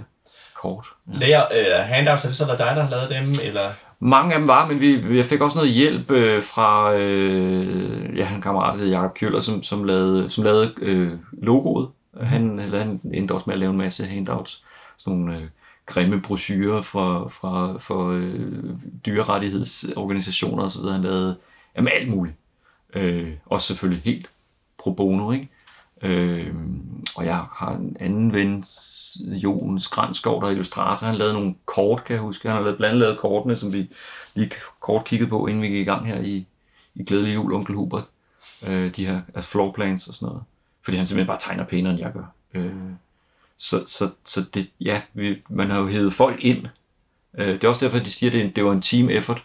Øh, jeg havde en ven, der, som var øh, filminstruktør, der gerne ville lave film, som, som, øh, som lavede traileren for Fusion. Øh, en, altså optaget på rigtig film, med, øh, med dolly og, og lys, øh, lamper og røgmaskine og øh, lagerhaller, hvor folk kunne hænge i kæder. altså, det var det helt store show. Og filmen, jeg ved ikke, vi lagde, da, vi, da vi lavede Fanden på væggen som, som CD-ROM-udgivelse, der lagde vi øh, traileren på i høj opløsning, står der på bagsiden, ikke? og jeg tror, den er altså halvanden megabyte eller sådan Så det var, det var det høje opløsning på det tidspunkt. Øh, ja, det, det, det, altså, der er virkelig sket noget, ikke? Mm. Men man kan sige, nu siger du godt nok, at der er nogen, der har lavet kort og alle nogle andre ting til jer, men, men det var vel meget dig, der også lavede den visuelle identitet. Jo, jo, jo, jo. jo. Hvad, hvad at nu er jeg jo ikke sådan en billednørd, nu har vi gemt derhjemme, det vil sige, men hvad, hvad, hvad, hvad tænkte du da, du, da du lavede identiteten til det? Har du tænkt noget, eller var det bare sådan? Jamen, jeg, jeg stjal jo med fra alle, mine, øh, alle de der influences, altså Blade Runner og alle mine tegneserier og alle mulige øh, detektivfilm og krimier og, og alt muligt. Øh, heldigvis skete der jo det der i 90'erne, der begyndte jo faktisk at komme nogle film, som, som faktisk øh, ruskede lidt ved vores opfattelse af, at kriminalitet i Danmark, det, var, det kunne ikke ske. Øh, 18. maj 93 skete jo øh, lige hernede ved Sankt Hans Torv, hvor, der var, øh, folk, hvor politiet stod og skød ind imod demonstranter og sådan noget. Sådan noget var fuldstændig utænkeligt inden. Øh, øh, vi fik Pusher i biografen, Ride, Nattevagten, øh, rejseholdet begyndte at køre i fjernsyn og sådan så, så, så det blev rykket lidt på, hvad man kunne med det, øh, også i Danmark. Øh, så, så der er jo masser af det, der også sned sig med ind i. Øh, Ja, rejseholdet er nærmest en fusionkampagne, ikke? Jo. jo, jo, det kan du sige. Det er det, det, er det jo faktisk. Ja, ja. Det er længe siden, jeg har set den, men den, jo, den, den var klart en, en indflydelse. Øh, altså, så er der jo en masse ting, jeg sådan besluttede, da jeg sad og tegnede det. Jeg kan huske, at, at når jeg lavede, da jeg lavede tegningen til grundbogen, var en af de vigtige ting, at, øh, at på, hvert, øh, på hver illustration skulle der være noget, noget lys eller noget skygge, som ikke gav mening. Altså, der må meget gerne være sådan en, en, en, en, noget lys ind et eller andet sted fra, eller en skygge, hvor du tænkt, men ved du lidt, hvis han står med en lommelygte der, hvorfor kommer der så noget lys derfra? Og det var bare sådan noget, jeg tænkte som en dogmeregel. Jeg tænkte, det kunne være med til at, at, at give den der sådan lidt eerie fornemmelse, at der er noget lige uden for dit synsfelt, som du ikke kan se. Øhm, ja, så det var sådan en ting. Tit så har folk jo også, øh, altså så står der en eller anden detektiv, og han skal være sådan en sej en. Ja, ja, men han har plaster over næsen og et tæveøj, og han har måske en arm i gips. Øh, og der blæser skrald hen over gaden og sådan noget. Altså, vi, vi vil godt have den der fornemmelse af, der er sket noget før det her. Han står ikke bare og poserer og er super cool. Øh, der må gerne være øh, riser i lakken, ikke? Øh, det, det, det var i hvert fald også en, en vigtig del af det, synes jeg, øh, med den visuelle, visuelle identitet. Og på et eller andet tidspunkt, øh, øh, købte jeg sådan en marker i sådan en, en øh, ler, lergrøn, lergul farve, som jeg brugte på alle illustrationerne, og det gav jo selvfølgelig også noget til det. Og så øh, var det jo meget Morten der, der, der layoutede det, som besluttede meget af altså layoutet og skrifttypen og opsætningen af siderne og det her med det, med det iturevne og ting, der var proppet ind og sådan noget. Så der havde jeg nogle andre idéer oprindeligt, men det, det tog han jo virkelig en helt anden retning. Og endnu, altså, endnu mere i de, i de senere bøger. Øh, hvor han var meget inspireret af sådan noget øh, Dave McKean og sådan noget collage noget, og det, det blev jeg så inspireret af og sådan noget. Altså, sådan, var det jo, sådan var det jo også, da vi lavede Phoenix, altså der var det jo, og Saga, der lavede jeg nogle tegninger til noget, så var der en anden en, der lavede noget tegninger til et andet noget, og jeg tænkte, åh, det er fedt det der, og så begyndte jeg at stjæle noget af det, de brugte, og så så de mit og tænkte, åh, jeg skal overgå ham den næste gang, så laver jeg noget, der er endnu federe, og så blev vi sådan bedre på den måde, så igen, hvem har lavet hvad, det kan, jeg kan ikke huske det, øhm, men, men, men, ja, altså, det, det er jo Malik, der, der har, altså reglerne kommer 100% frem, det er jeg nærmest ikke rørt ved, øh, og, øh, og en masse af sådan de her, eller en masse plots, som er kommet fra ham. Der er også nogle gange nogle plots, som han er kommet med, og så har jeg gået hjem og skrevet det, fordi jeg simpelthen synes, det lød skide spændende. Og så er jeg gået hjem og øh, øh, skrevet noget på det og sagt, hey, øh, Malik, jeg kom til at skrive lidt på det der plot, du fortalte om. At, at, må jeg prøve at løbe med den? Vil det være okay? Og så siger han, ja, jamen fedt. Det vil jeg da gerne se. Det kunne være sjovt. Så, og sådan har det sikkert også gået den anden vej, hvor jeg har siddet og brallet op med et eller andet, eller kommer, åh, kunne det ikke være fedt hvis? Og så har han gået hjem og puttet det ind i noget. Så igen, det, det er fuldstændig... Øh, jeg kan ikke se, hvem der har skrevet hvad i, øh, i, i bogen.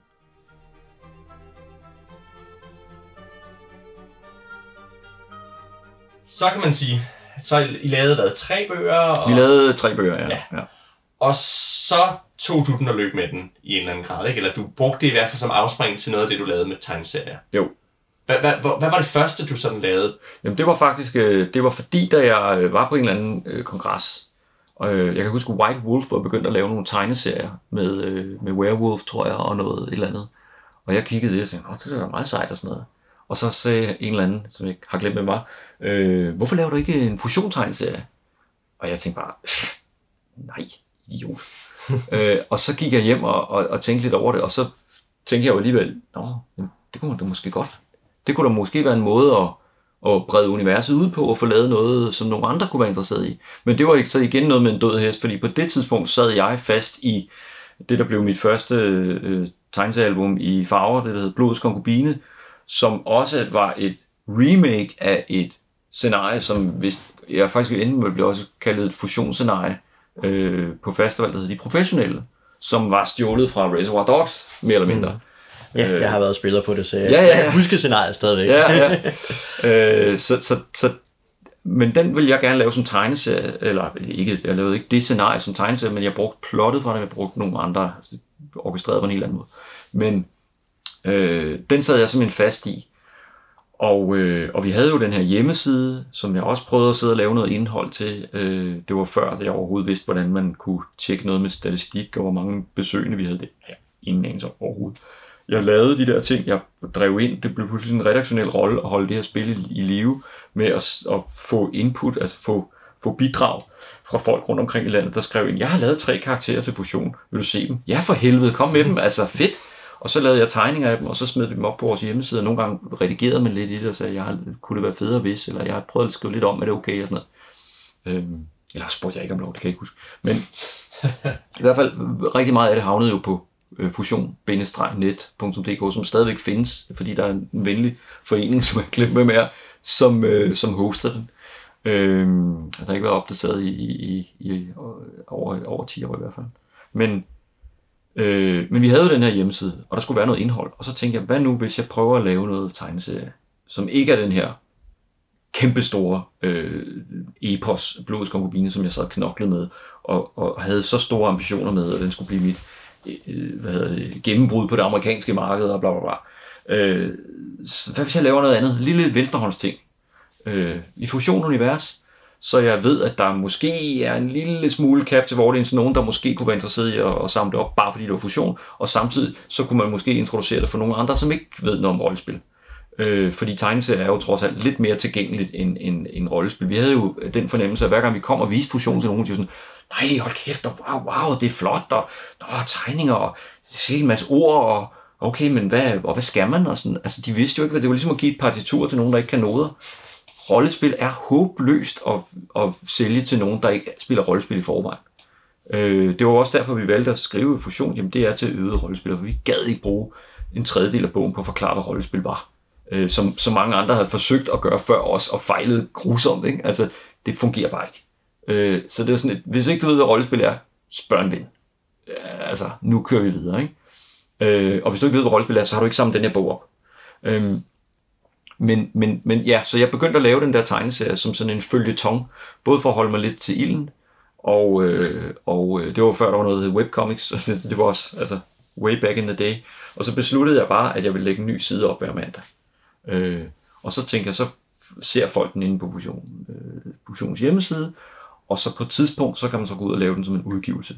Og så hvis man så skal kunne sælge den til nogen, og de allerede har læst den på nettet, så kunne jeg spørge nogle af mine tegneseriekolleger, om de havde lyst til at lave sådan nogle pin-ups eller bidrag, tegninger øh, bag i, så man ligesom fik noget mere med. Så der er sådan en galleri bag i, øh, i den der, som blev skyggen af bevis. Mm. Øh, og der brugte jeg jo en karakter, som jeg har spillet i en, en privat fusionkampagne, der hed Hauke. Og, øh, og da jeg så på et tidspunkt øh, var begyndt at skrive romaner, øh, den, min første roman hedder Fanden på væggen, og det var jo også et fusionsscenarie, som øh, blev skrevet som, som, øh, som, som, som roman, kriminalroman. Øh, med fem hovedpersoner. Det gør jeg aldrig igen. øh, men, øh, men da jeg så skulle skrive den næste, så havde jeg jo det, og et andet fusionsscenarie og tænkte, hmm, det kunne man måske godt lave som roman. Det kunne sgu da være meget fedt. Men hvem skulle så ligesom være øh, hovedpersonen i den? Hvem, hvem skulle man proppe ind i? Altså jeg havde bilen, kan man sige, men jeg manglede ikke til at køre den. Nogle gange så har man en chauffør, og så har man ikke nogen, øh, noget, de skal køre i, og så skal man ligesom tænke, okay, hvad, hvem, hvad, hvad kunne det være sjovt, at lige præcis denne her chauffør kørte i? Og andre gange, så har du en bil, og så tænker man, hvem kunne være sjov at putte ind i den? Øh, og der valgte jeg simpelthen ham, jeg Hauke, fordi han er... Øh, ja, ja, fordi jeg kendte ham, jeg har spillet ham, og jeg har brugt ham nogle gange til forskellige ting, og havde en fornemmelse af, hvordan han så ud, hans, hans, øh, hans øh, demeanor, hans øh, måde at være på, og jeg vidste, at han var ikke bange for en skid, og han kunne i, i, rigtig gerne gå ind i en konflikt eller et slagsmål. Det ville han faktisk synes var fedt. Mm.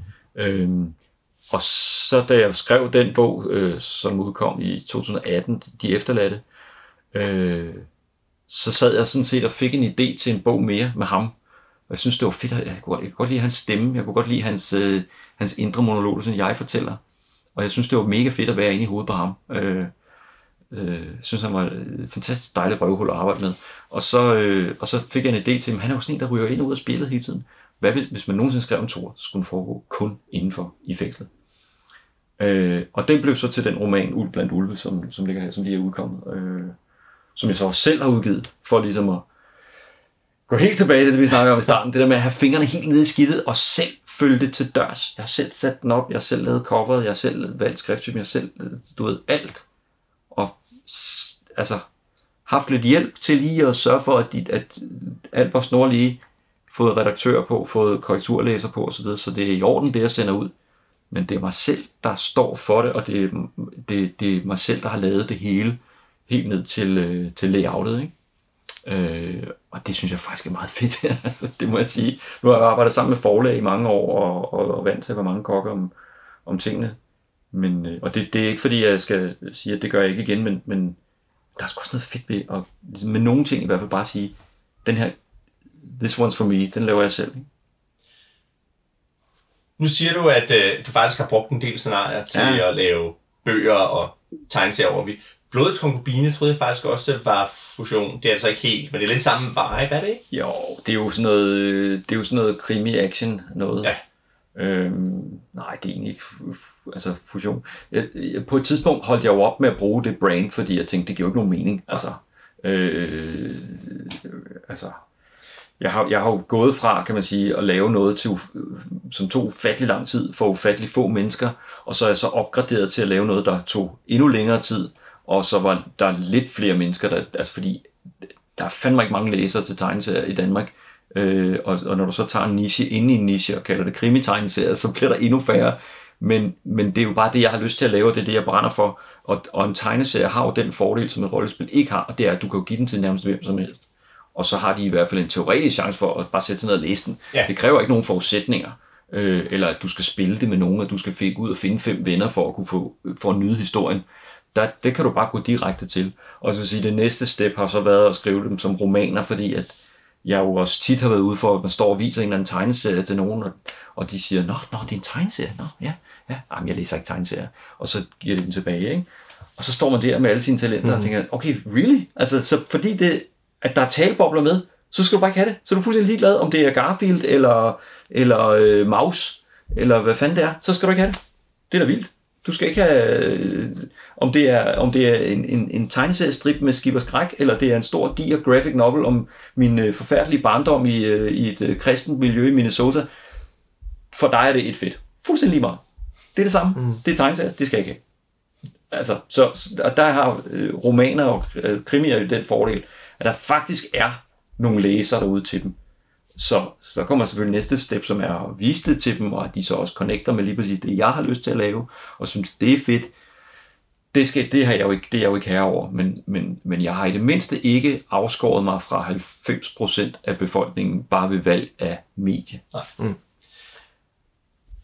for jeg synes, det i virkeligheden er ret spændende et sted, at, at du har formået, selvom det ikke er fusion direkte, men stadigvæk at få det her til at køre hen over flere medier, fordi der er noget sted stadig en rød tråd gennem det krimi-univers, mm. du arbejder med, har arbejdet med siden midt-90'erne meget, det er, at du nu i nærmest 25 år har fortalt øh, den her sådan, fusionstype af, af, af Scandi Noir ting. Øh, Mm, ja, ja. så, så jeg synes, det er spændende, at du har sådan en rød tråd igennem det, og, og du virkelig jo også genanvender og trækker tilbage og siger, men kan jeg løfte det her fra et scenarie over i en tegneserie, kan løfte videre over i en øh, krimi, ikke? altså i en roman, Ja, ikke? At, ja. at du virkelig også flytter elementer eller idéer fra et medie over et andet, og det er nogle mm. spændende oversættelser, fordi noget, som, hvad skal jeg sige, man nogle gange stået på, er, er folk, der siger, "Jamen, jeg skriver lige min Dungeons and Dragons kampagne om til en roman, og, og de bliver som regel reddet i litteratur, fordi det at oversætte en Ja. D&D rollespilskampagne til, til en, dit, et andet medieformat, ja. er som regel, øh, eller for mange ender med noget, der er grænsen til ulæseligt.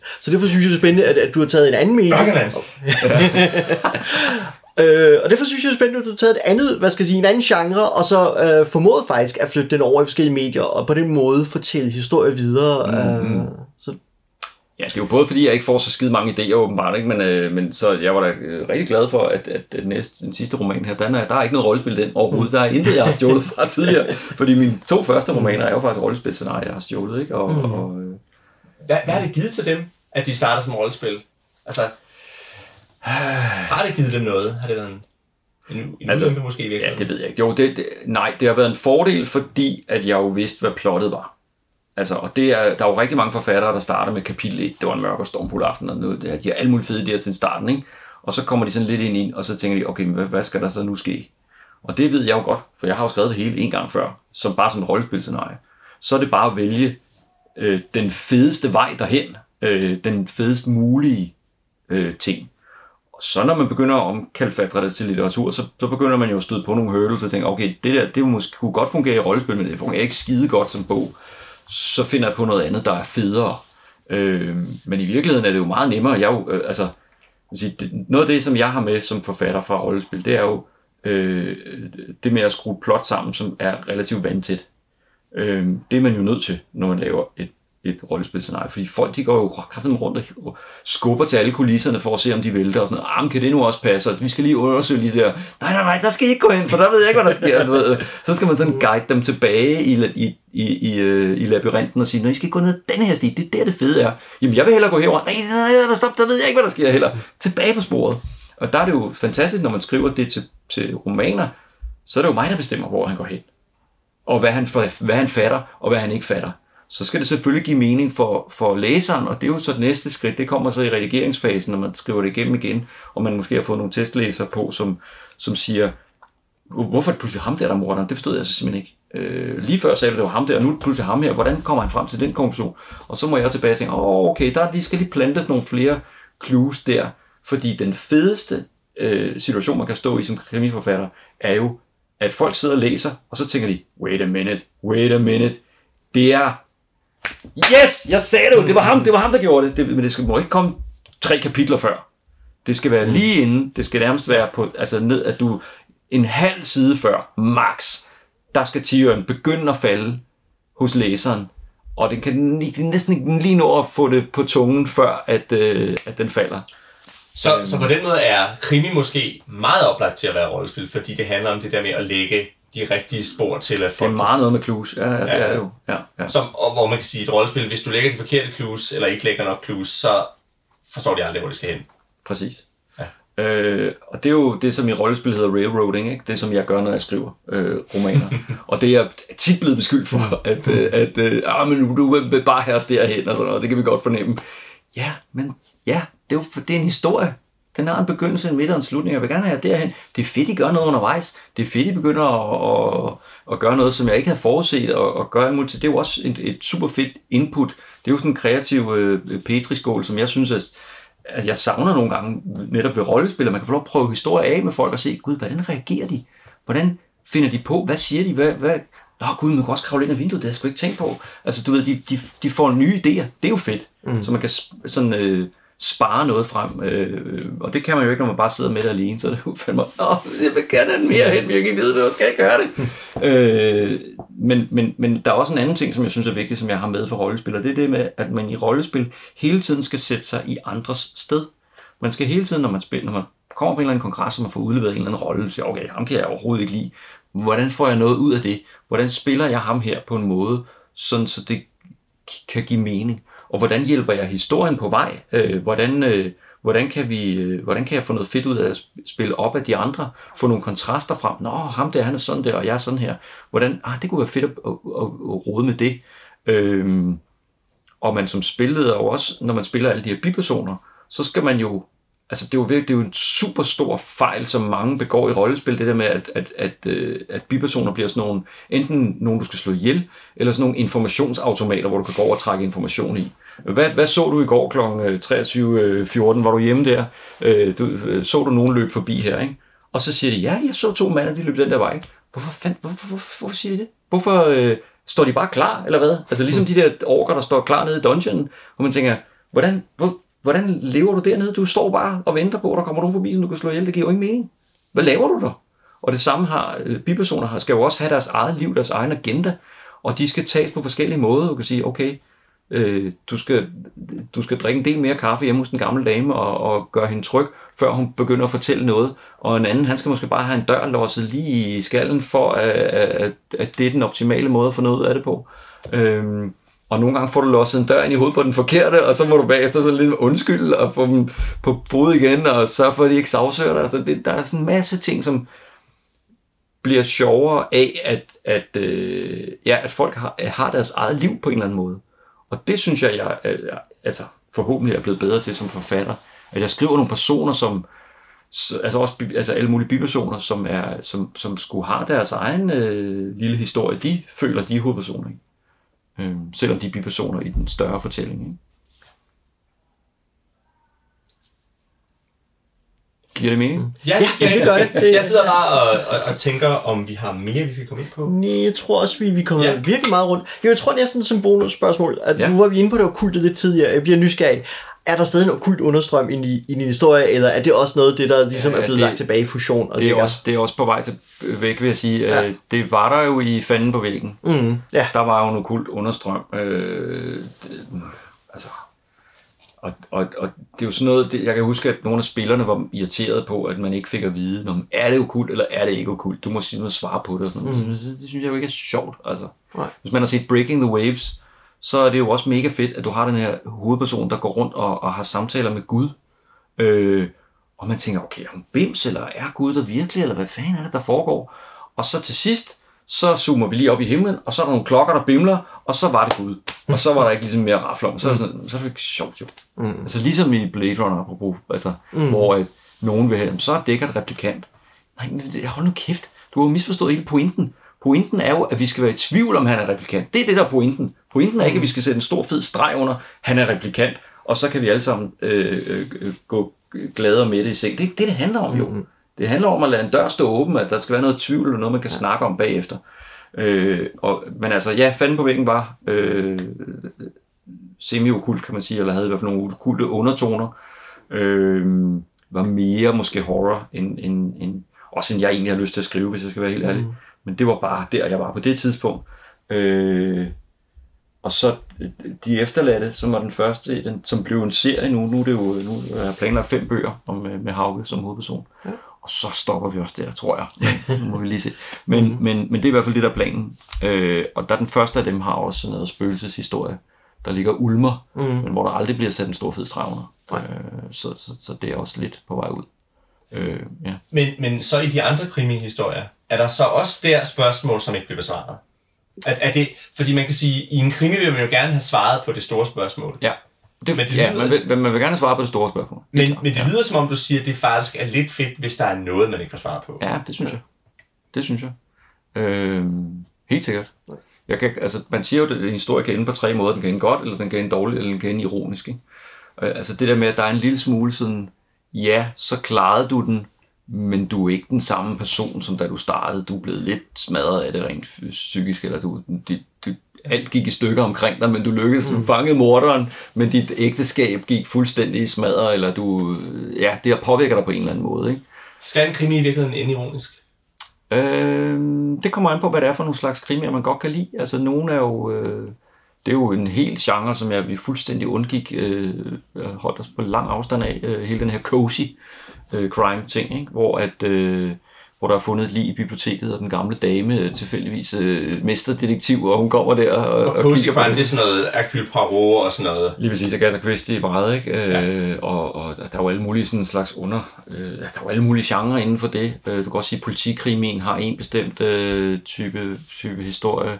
Øh, det er jo også, hvad man synes, der er friskt og nyt. Øh, og igen, jeg, jeg er meget inspireret af de der amerikanske hardboiled ting. Øh, øh, James Ellroy, øh, Brubaker, et Brubakers tegneserier. Øh, øh, ja, nu kigger jeg over på min hylde her, hvor der, hvor der ligger af ting og sager. Øh, altså James Lee Burke i hvert fald også, og George Pelicanos, øh, The Wire, er en af mine yndlings-tv-serier ever.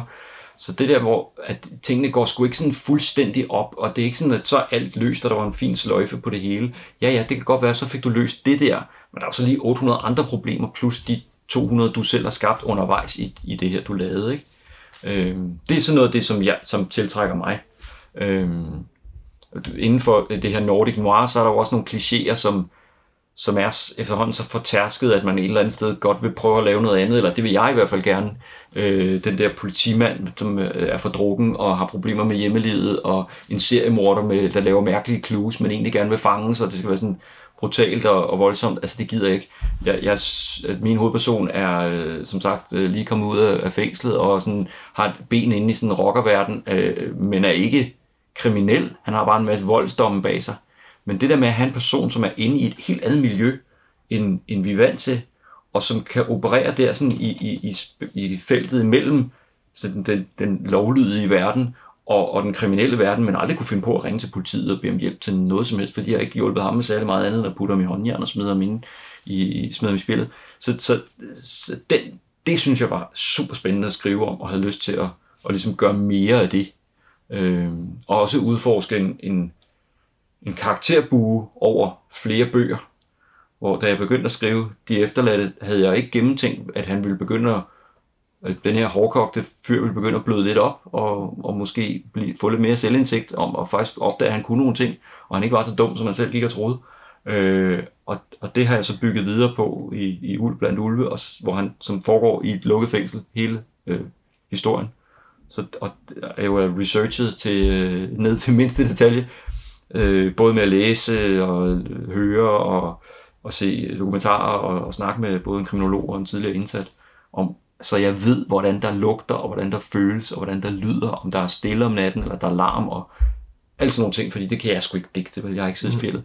Øhm, så, så, så det var vigtigt for mig med det, og nu med den næste, som, hvor han så havner midt i en rockerkrig, og skal forsøge at forhindre, at det hele går fuldstændig amok. Øh, og så videre, så videre. Så jeg har, jeg har en bue, og jeg ved, hvor han ender henne. Øh, og, ja, og det skal jeg så folde ud over flere bøger. Og det bliver jo, det er både selvfølgelig noget, noget med noget opklaring, noget krimi. Det er, jo, det er jo dejligt konkret med krimi. Nu spørger du til, hvad der er, der er fedt. Det fede er jo, der er sket en forbrydelse i starten, og, øh, og, og det skal vi finde ud af, hvad der er, der er, hvem der har gjort det. Og når vi har fundet ud af det, så er historien faktisk slut. Og det er jo, det er jo dejligt konkret øh, sandkasse at lege indenfor. Øhm, ja, så det er, jo, det er jo bare det. Og når du har fundet ud af, hvem morderen er, jamen, så skal vi egentlig ikke, for, så skal vi ikke så meget mere. Så skal vi måske lige have rundet nogle andre ting af, men vi skal ikke, vi skal der kan ikke have fem kapitler mere, efter vi har fundet ud. Så skal vi, nu er jeg færdig. Altså, nu er Så skal der være et, et gevaldigt twist. Ja, øh, det, så skal der være et gevaldigt twist. Ja, Men det er vel så også forskel mellem en whodunit og en how catch 'em. Nå, ja, fordi du, ja, det, det snakker du også med mig lige om, det der med, at, at i, øh, i Columbo for eksempel. Ja. der får man altid, øh, ser du forbrydelsen i starten, og så det spændende er, hvordan finder han ud af det, Ja. hvordan beviser han, at det er det, der er sket, ikke? Jo. Øh, ja, det er noget andet. Øh, nu har jeg jo en jeg-fortæller, så jeg klipper jo ikke væk og ser ligesom forbrydelsen. Det, det kan jeg jo ikke. Øh, det har så nogle andre udfordringer, øh, fordi jeg jo ikke kan komme ud af mandens hoved. Jeg er nødt til hele tiden at være inde i hans hoved. Og hvis der er noget, han ikke ved, jamen, så kan jeg ikke skrive det, så kan jeg ikke fortælle det. Og det kan også være ting om ham, hvor nogle andre, hvis de så ham, ville de tænke noget helt andet, end han selv tænker om sig selv. Men det kan jeg jo ikke skrive, fordi det ved han ikke. Det er Øh, så det skal mellem med, linjerne. med jeg fortæller, der kigger sig i spejlet, for at forfatteren kan fortælle, hvordan han ser ud. Ja, lige præcis. Lige præcis. Men det er jo et eller andet sted også sjovt, fordi det er jo det andet sted, er det jo sjovt at trække den tråd tilbage til rollespil og sige, det er jo sådan, du ser, man ser en krimisag, når man spiller rollespil. Øh, der er jo ikke, hvad skal jeg sige, rollespil som medies match får jo publikum og øh, hovedpersoner til at smelte sammen. Mm. Det vil sige, at du ser kun krimisagen jo gennem karakterernes øjne, også som publikum i et rollespilscenarie. Ja, Ja, et eller andet ja. sted, når du bruger jeg-fortælleren, så gør du lidt det samme, for vi ser jo kun sagen gennem hans, altså karakterens øjne. Mm. Øh, og der er selvfølgelig andre forfattere, som ikke har nogen rollespilsbaggrund, der bruger den met- met- metodik, ja, ja. men jeg kan jo ikke være med også at spekulere på, om du måske med noget af din rollespilsbaggrund, ikke, ikke eksplicit, men måske har været påvirket til, eller sådan inspireret til at gå den vej til din krimihistorie. Altså nu er Philip Marlowe jo også skrevet jeg selvfølgelig så det er nok derfra, jeg har det, tror jeg. Men, men, øh, men øh, altså i rollespil, synes jeg, der har man jo også tit mange flere ting udenfor. Altså du, du, du har, du skal, der skal du hele tiden holde tingene adskilt. Mm. Når du sidder og sp- spiller en, par, en karakter, så, så de andre, de er over et andet sted og laver noget andet. Og ja. det hører du jo. Mm. Men det ved din person jo ikke. Nej. Så når det bliver din tur, så er det sådan, Nå, men jeg ringer til de andre og hører, hvor fanden de er blevet af. Eller mm. jeg, jeg går derhen. For vi, vi ved, vi andre har lige set ja. det. Det er jo ligesom, når du ser en film, hvor vi lige har klippet over til nogen, mm. og, øh, og, og de har lige kommet og banket på ham der, som de tror er et vidne, de skal afhøre, og han er begyndt at skyde på dem, og nu er de fuldstændig fucked og pinned down et eller andet sted i en eller anden øh, skummel øh, baggård og ved at blive skudt i smadret. Men vores anden hovedperson, han ved jo ikke noget, mm. så han kører jo gladeligt derhen for at se, hvor de bliver af.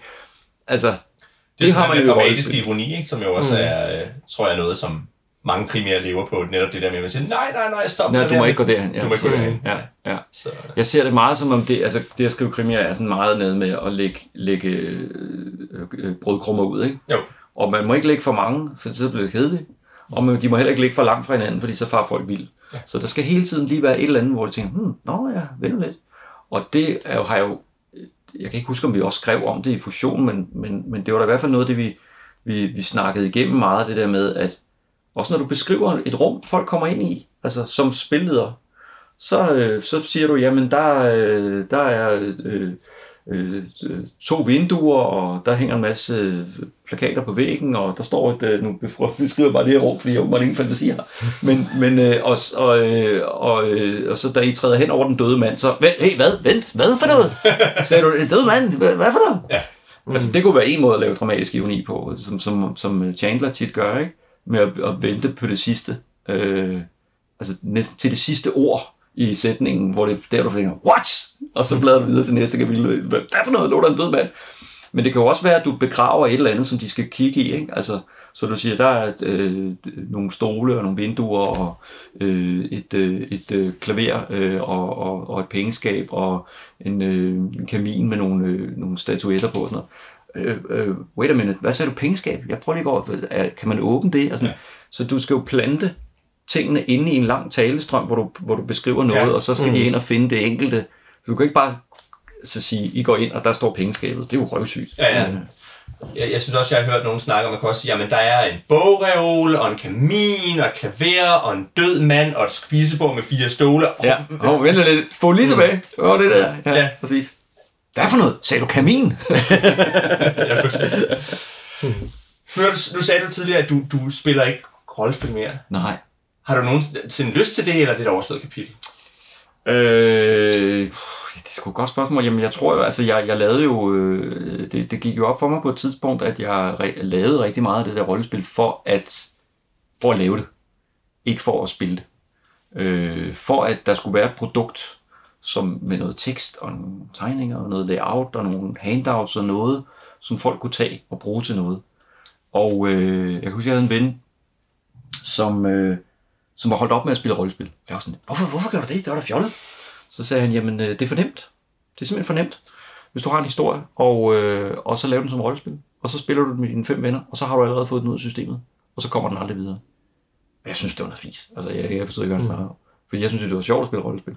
Men jeg kunne jo, jeg blev, blev bare mere og mere tydelig for mig, at jeg lavede historier til meget få mennesker. Øh, og at det der med at komme på spilkongresser var øh, super fedt, når man var der med et scenarie, man skulle promovere. Som da vi kom i jakkesæt og med ghetto blaster og guns og, og, og klovnenæser og hele balladen Yep. til, til de professionelle. Øh, men det var produktionen og affyringen af det, ligesom en event, der var det fede. Eller når vi lavede Phoenix og Saga øh, og sad og havde en stand på en eller anden øh, øh, kongres, når vi, når vi kom klædt ud og lavede burger på Troakon og hørte rockabilly-musikken hele weekend og sådan noget. Det var jo den der, som var det fede. Det var jo egentlig ikke at spille de der ting, for altså det var jo sådan 9 ud af 10 gange sådan lidt lunken affære, og så var der lige den der ene gang, hvor det bare var pissefedt, hvor alle ligesom spillede rigtig godt sammen. Øhm, jeg sammenligner tit det der med at spille rollespil, som at være med i et band. Altså, og man kan s- være med i så mange bands, hvor at en, øh, en vil gerne lave en plade, en vil gerne dygtiggøre sig, en vil gerne øh, bare spille koncerter, en vil bare gerne drikke bajer og hænge ud, og så er det sådan set lige meget, om vi spiller musik, eller vi spiller fodbold, eller vi øh, ruller med nogle terninger, eller whatever. Men det kunne bare være hyggeligt at hænge ud og lave noget. Øh, og, og altså, så på den måde, så har øh, så har rollespillere jo også forskellige ambitioner, når de går ind i et, i et rollespilslokale, eller er med i en gruppe. Og jeg har tit fundet mig selv i den situation, at mine ambitioner har været altså meget større end dem, jeg spillede med. Øh, og de ikke har kunne forstå, hvorfor det skulle være så skide øh, altså opstyltet det hele. Og, altså, de, synes- jeg tror, jeg gætter på det. De synes, det var meget fedt, at jeg kom og havde tegninger af karaktererne, de mødte, eller handouts, eller alt muligt lækkert.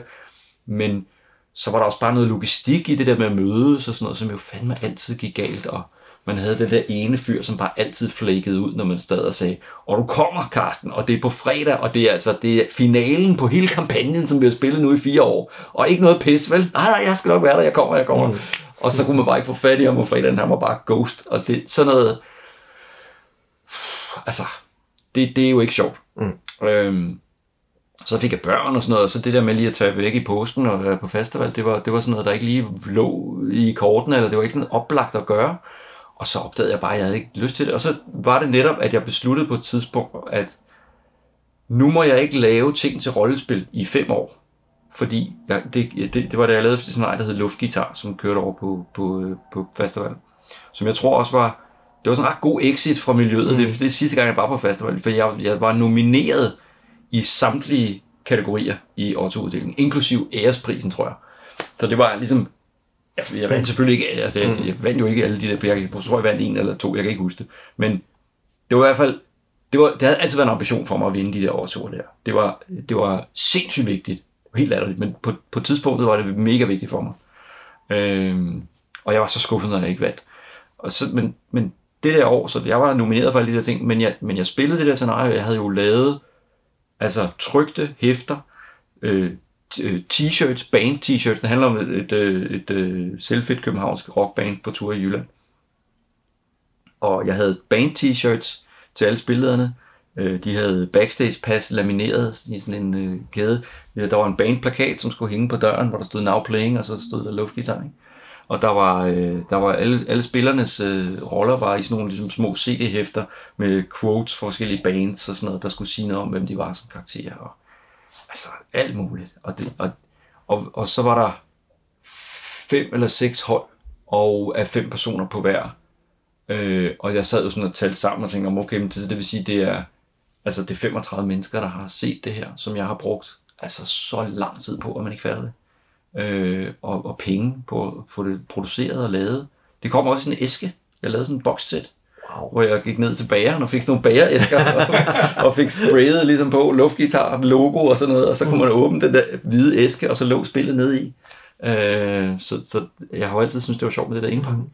Øh, og jeg sad der på festival med det der, og, og tænkte, hvad fanden er, det, hvad fanden er det, jeg laver? Altså, det, det giver jo ingen mening. Altså, og så bruge så lang tid på at lave noget, som 35 mennesker får noget af. Og så var det måske også medvirkende faktor, at en af de der spilleder, der dukkede op til briefing, hun sagde, øh, jeg har ikke lige fået læst scenariet, men det er først i morgen, ikke? så vi kan godt nå det, og jeg kan godt lige, nå, at lige hurtigt læse det igennem. Jamen, jeg skal nok gennemføre sådan noget, jeg skal nok spille det. Jamen, for helvede, altså. Lige, jer, der skal køre scenariet her, skulle da i mindste forventet, at jeg, jeg sender en fucking t-shirt, altså. kan du ikke? Hvad? hvad? Øhm, så det var sådan lidt, øh, der, der måtte jeg bare ligesom tage et, et, et langt øh, kig på mig selv og sige, er det det her, jeg skal øh, bruge al min tid på? Og så var det simpelthen bare en test, så huskede jeg min vens ord der, hvad, det er for nemt, og, og, og, og så tænkte jeg, det kan da godt være. Altså, hvad nu hvis jeg prøver som en test, at ligesom lukke den dør ind til rollespil, og sige, der må du ikke gå ind øh, i fem år fra nu, så, så må du ikke gå derind. Hvad sker der så med den her kreative energi og den her skaberkraft, som jeg jo ved, ved Gud har? Finder den så nogle andre steder hen? Og det gjorde den jo så, mm. altså i den grad. Så fik den jo et nyk opad med tegneserier og, og bøger og øh, altså alt muligt. Øh, så, så, så, så jeg, jeg blev jo meget mere produktiv og fik lavet noget, som al, almindelige mennesker, som ikke er rollespillere, kan tage fat i og nyde. Og det er for helvede det der hele pointen. For, for mig, for mig, skal jeg huske at sige. Andre må gerne spille rollespil, og jeg synes også, det er skide sjovt. Men, det, men for mig har det altid været det der med at få lavet et eller andet, som findes i verden, som nogen kan samle op og læse og tænke, gud, hvor fedt. Øh, og det håber jeg, at vores øh, samtale også ligesom har, har vist, altså fra helt fra tilbage fra, at vi havde samlet klubblad på gulvet hjemme hos Claus, at, og så til nu, at det er det, der, der driver mig. Det er ikke så meget det der med at rulle terning og sådan noget. Og der må jeg også sige, som, som lænestolsrollespil, at det er jo meget passende en ironisk slutning. Nå, okay. øh, fordi vi synes jo, at, at, at folk skal jo blive ved med at spille rollespil. Ja, men, men, øh, men, øh, men det er jo fedt at høre, at, at du har kunne bruge det som springbræt til nogle andre ting og ja. så videre. Jeg har taget min tørn. Øh, og, øh, det er der ingen tvivl om. Jeg synes stadigvæk, det er sjovt, og jeg synes også, det er fedt. Og jeg har også spillet rollespil øh, siden, men det er, det, det er, der er nogle år, det, det er nogle år tilbage, må jeg sige. Ja. Mm. Hvis nu vores lyttere de gerne vil finde noget mere af det, du har lavet, eller finde ud af noget mere om dig, hvor skal de så gå hen? Øh, pallesmith.dk Der ligger det hele. Jeg har lige i dag lavet en, øh, en øh, Big Cartel øh, webshop, faktisk, så man kan også købe bøger derinde nu. Øh, ja, så det, det ligner jo mere en forfatterside øh, end, end så meget andet. Men, øh, men fusion ligger der også, og det skal også på, øh, på i shoppen. Fordi jeg har nogle stykker stående tilbage, som I måske kan se på reolen der. Så, øh, er der, er der noget af det, som du rigtig gerne vil med til nogle fusionselskende rollespillere? Øh, altså, jeg er blevet spurgt nogle gange efter Onkel Hubert, og jeg er også blevet spurgt efter et scenarie, jeg lavede, øh, eller produceret, kan man måske bedre kalde det, for René Toft, som hed Ragnarok, og det har jeg, de to ting har jeg ikke nogen tilbage af. Mm. Men øh, ja, især kampagnen, der, eller øh, de to første bøger har jeg nogle stykker, har jeg nogen tilbage, og jeg har også af, af træerne. Den har nok virkelig flere af, for de var også en selvudgivet. Ja. Mm. Og hvad med nogle af de ting, som vi har snakket om, der ligesom binder ind til fusion? Hvad, hvad, hvad har du der, som, som folk skal kigge på? Jamen, jeg synes jo, de skal, jeg, synes, jeg, ville, synes, det var mega fedt, hvis de gad at, at, at høre, øh, læse mine kriminalromaner. Øh, og de to første her, de efterladte og Uld blandt ulve, de er altså også at finde på øh, e-reolen. Øh, Uld blandt ulve dog kun som e-bog. De efterladte ligger også som øh, lydbog, indlæst af Carsten Bjørnlund, øh, som er kendt skuespiller øh, fra ja, Arvingerne og forskellige andre ting. Øh, så, øh, så, så der kan man finde dem uden at skulle have punkten over lommen, men ellers skal man selvfølgelig henvende sig til mig. Jeg skal gerne sende dem og sige mm. og gøre ved. Fantastisk. Ja. Så vil vi sige mange tak, fordi du gad at snakke med os her i tak. Det var fedt.